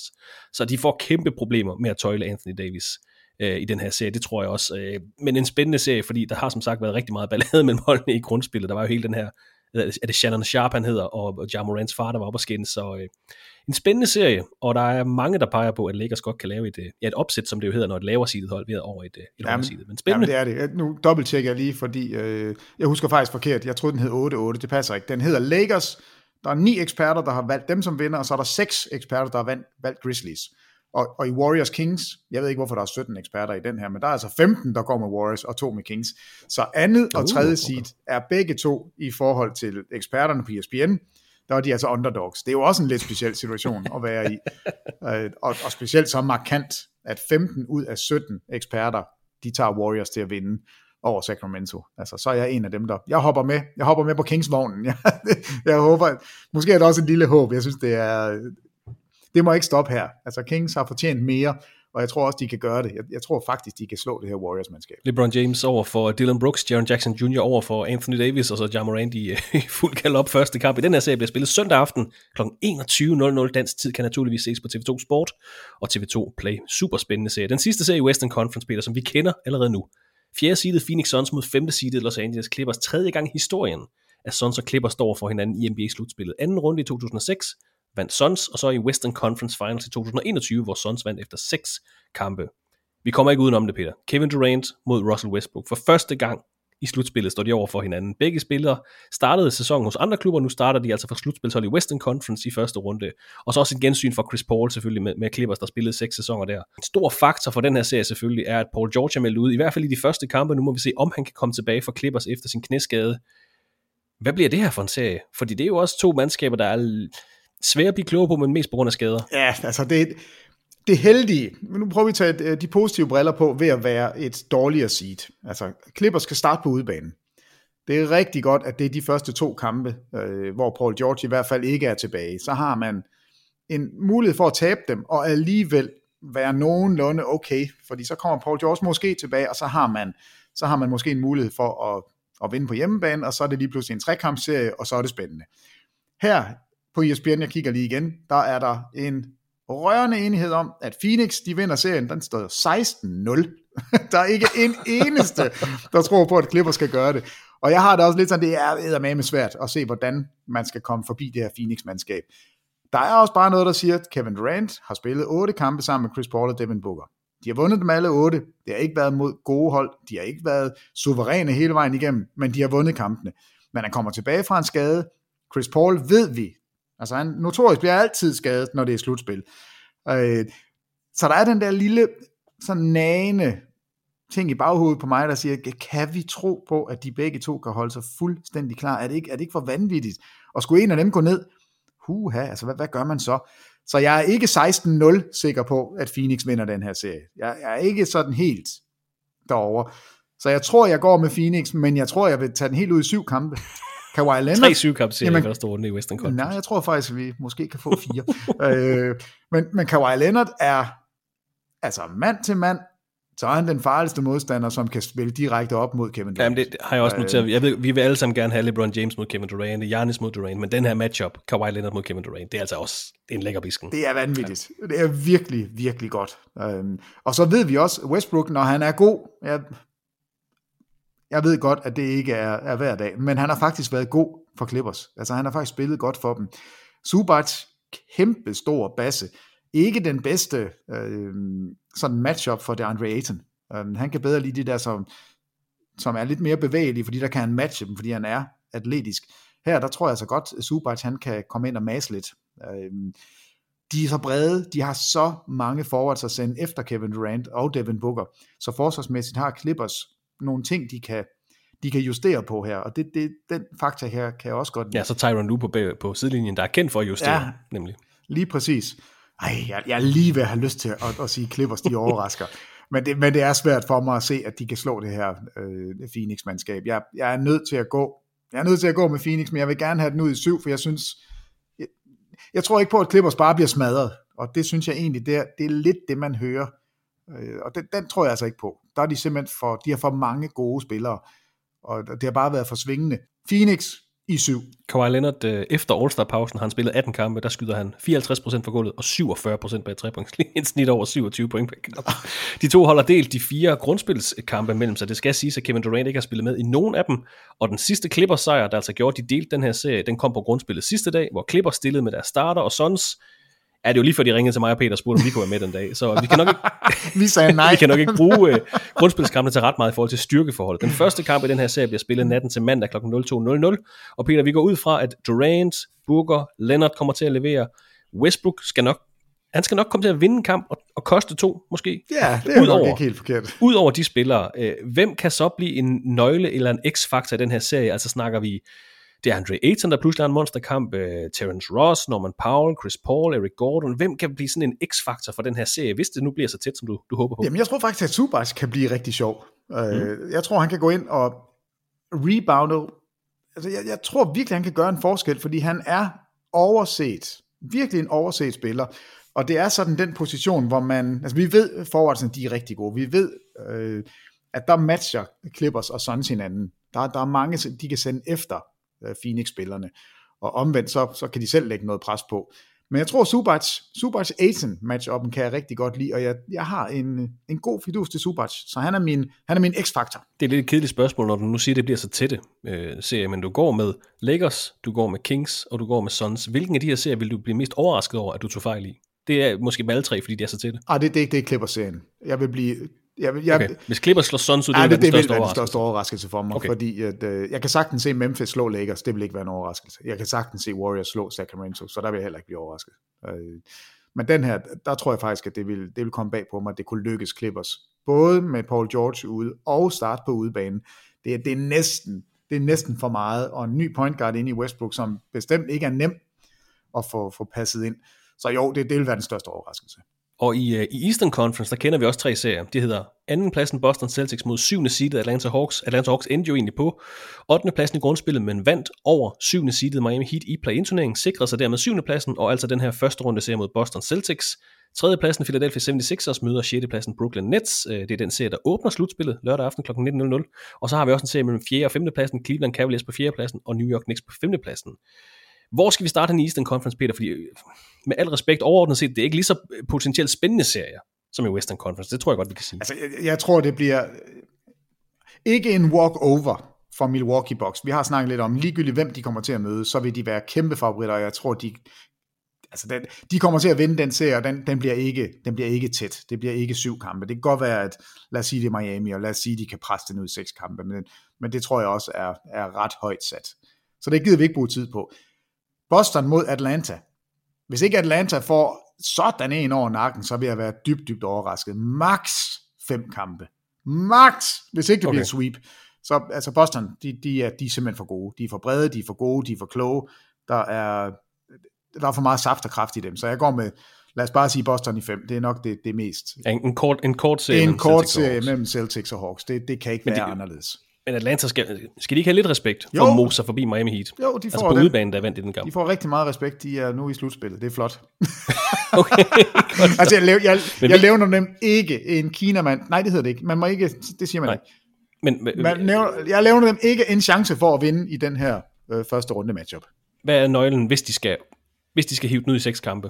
Altså, fordi Trey Young blev mødt af Marcus Smart, Jalen Brown, Malcolm Brogdon, Derek White, Jason Tatum, altså som forsvarsspil. De har også en Sean Murray, der er god til at skabe sig score. Men, altså, så det er vel nøglen faktisk, at de skal have flere til at levere kontinuerligt, og det er vel lidt et problem for Atlanta, fordi jo ikke meget John Collins skaber selv, det er jo ikke meget uh, Clint Capella skaber selv. Nej, altså det, det, er jo gode spillere, jeg, jeg kan godt lide holdet, måske skal det konstrueres lidt anderledes, men det, der er masser af gode spillere.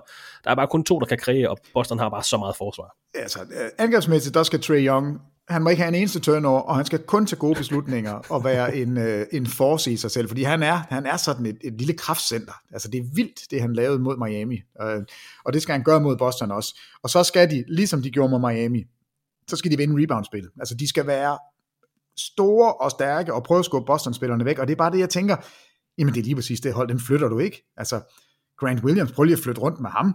Det, det er der ikke nogen, der kan. Og Jason Tatum, god rebound også. Jalen Brown, nej, nej, de har ikke en chance. Der er ikke noget at snakke om. Atlanta, bye bye. Det var flot. I nåede hertil. I er ude nu. I går på en besværlig sommerferie, hvor jeg tænker, kig nu efter, hvordan I kan få Trey Young til Miami. Det er mit ønske.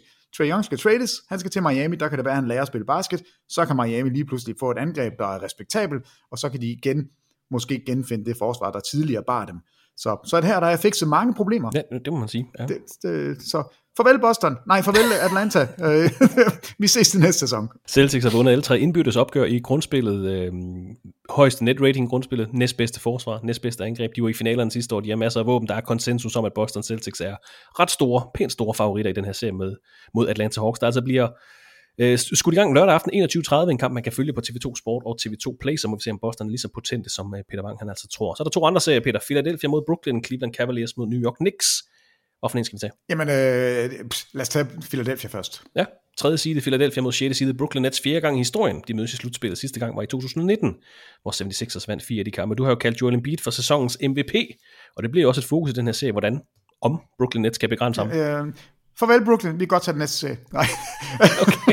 ja, også en det bliver en kort serie også. Jeg tror, det bliver i fire eller fem kampe. Jeg går med fem, øh, fordi så er der en lille smule respekt til, at Brooklyn kan lave. Nej, det gider vi ikke engang. Den går i fire.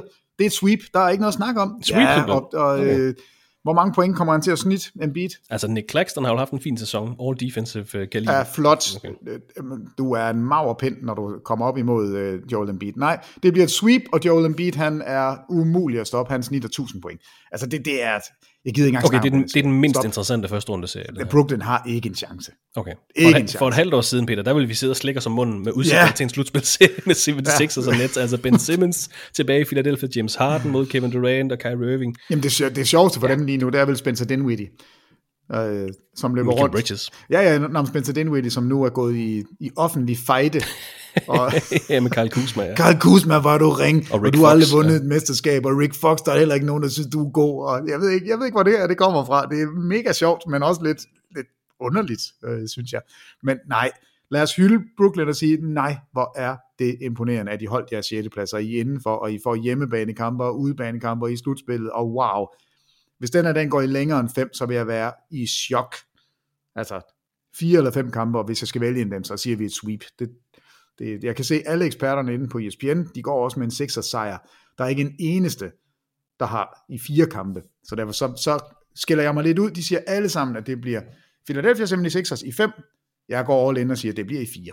76ers har også vundet alle fire indbyrdes opgør i grundspillet. De har MVP-kandidaten i Joel Embiid, de har ligaens assist leader James Harden, de har det bedste trepointskydende hold i ligaen, og jeg var inde og kigge på, øh, på Brooklyn Nets center rotation.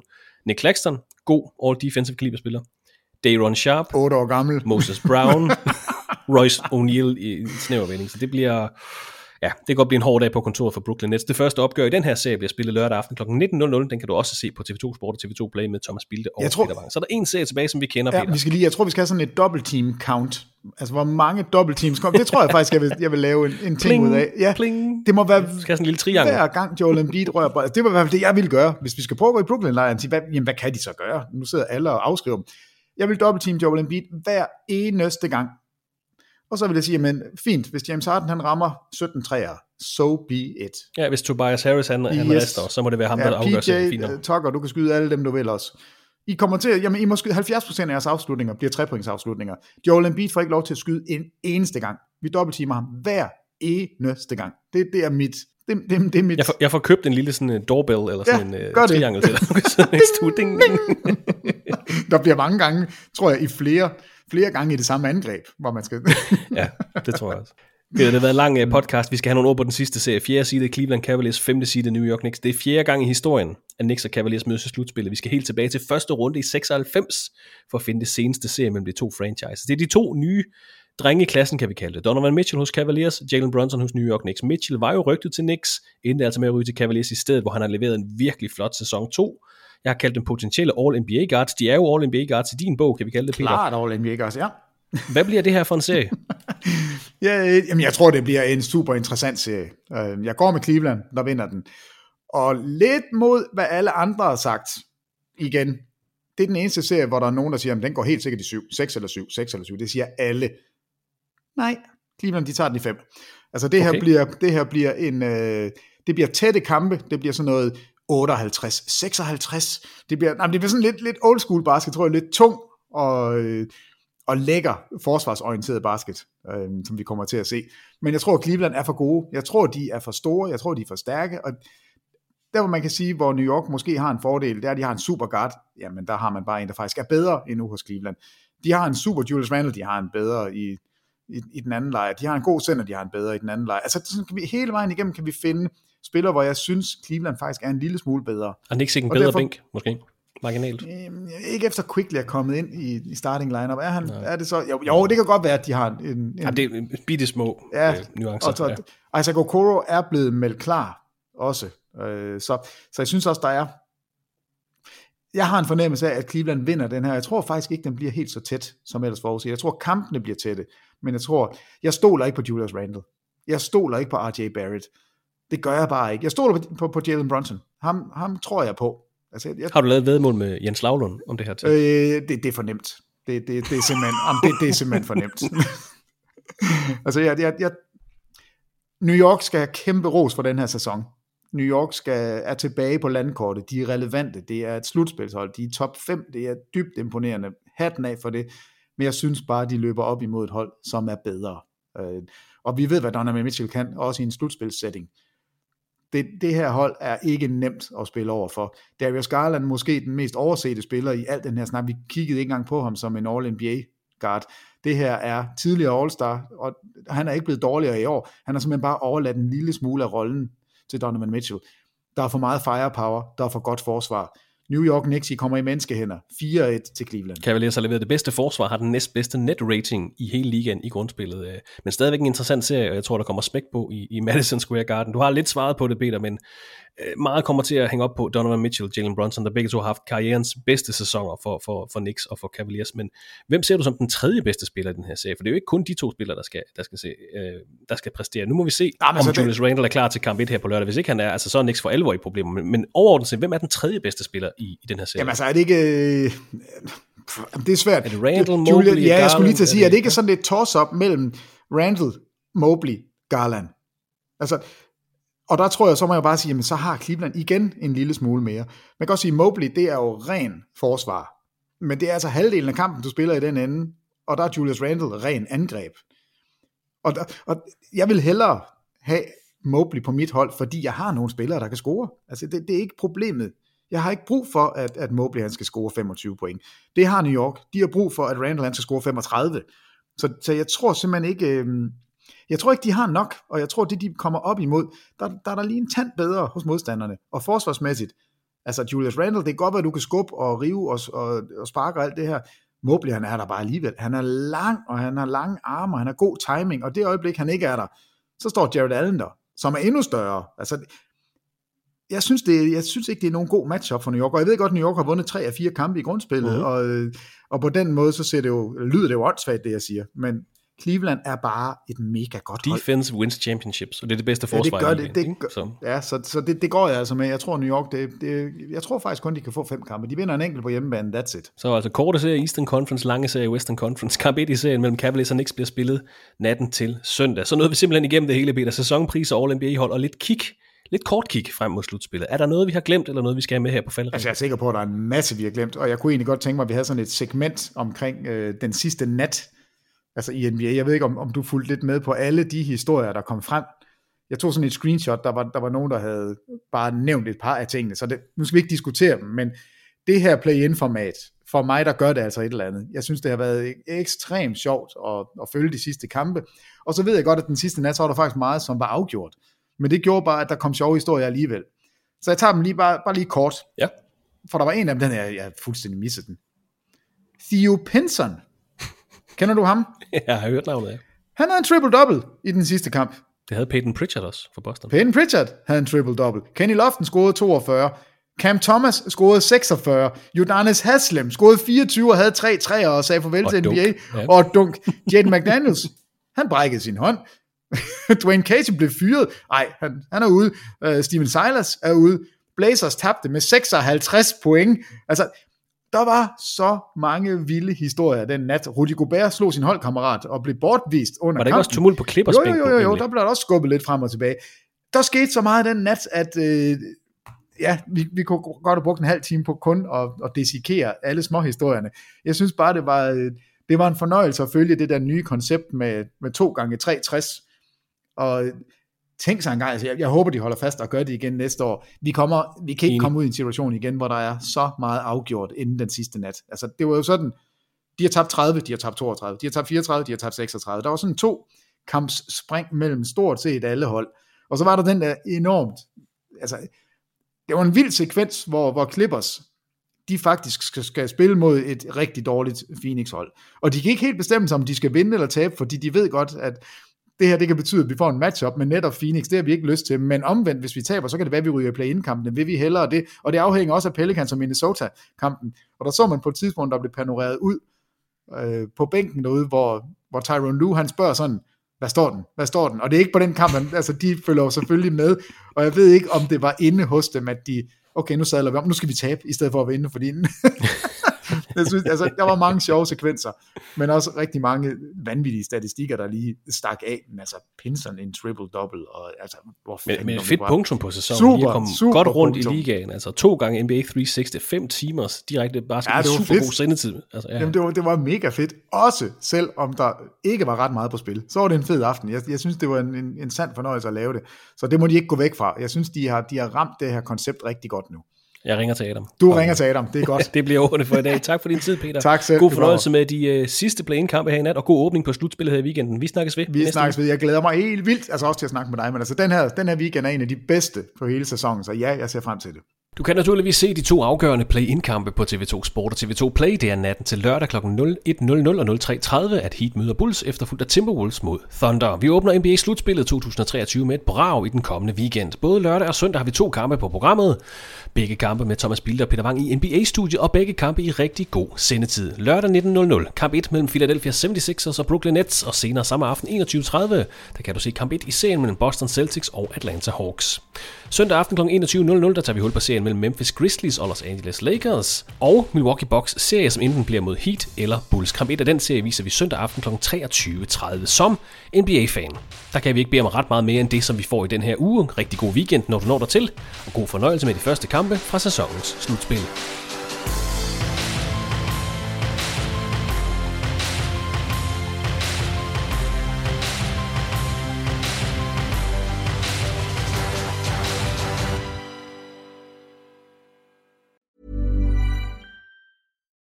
Deserves the best, and there's no better place to shop for Mother's Day than Whole Foods Market. They're your destination for unbeatable savings, from premium gifts to show-stopping flowers and irresistible desserts. Start by saving 33% with Prime on all body care and candles. Then get a 15-stem bunch of tulips for just $9.99 each with Prime. Round out Mom's menu with festive rosé, irresistible berry chantilly cake, and more special treats. Come celebrate Mother's Day at Whole Foods Market. Hey, it's Danny Pellegrino from Everything Iconic.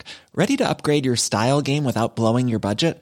Check out Quince. They've got all the good stuff shirts and polos, activewear, and fine leather goods, all at 50 to 80% less than other high end brands. And the best part? They're all about safe, ethical, and responsible manufacturing. Get that luxury vibe without the luxury price tag. Hit up quince.com slash upgrade for free shipping and 365 day returns on your next order. That's quince.com slash upgrade. Mom deserves the best, and there's no better place to shop for Mother's Day than Whole Foods Market. They're your destination for unbeatable savings, from premium gifts to show-stopping flowers and irresistible desserts. Start by saving 33% with Prime on all body care and candles. Then get a 15-stem bunch of tulips for just $9.99 each with Prime. Round out Mom's menu with festive rosé, irresistible berry chantilly cake, and more special treats. Come celebrate Mother's Day at Whole Foods Market.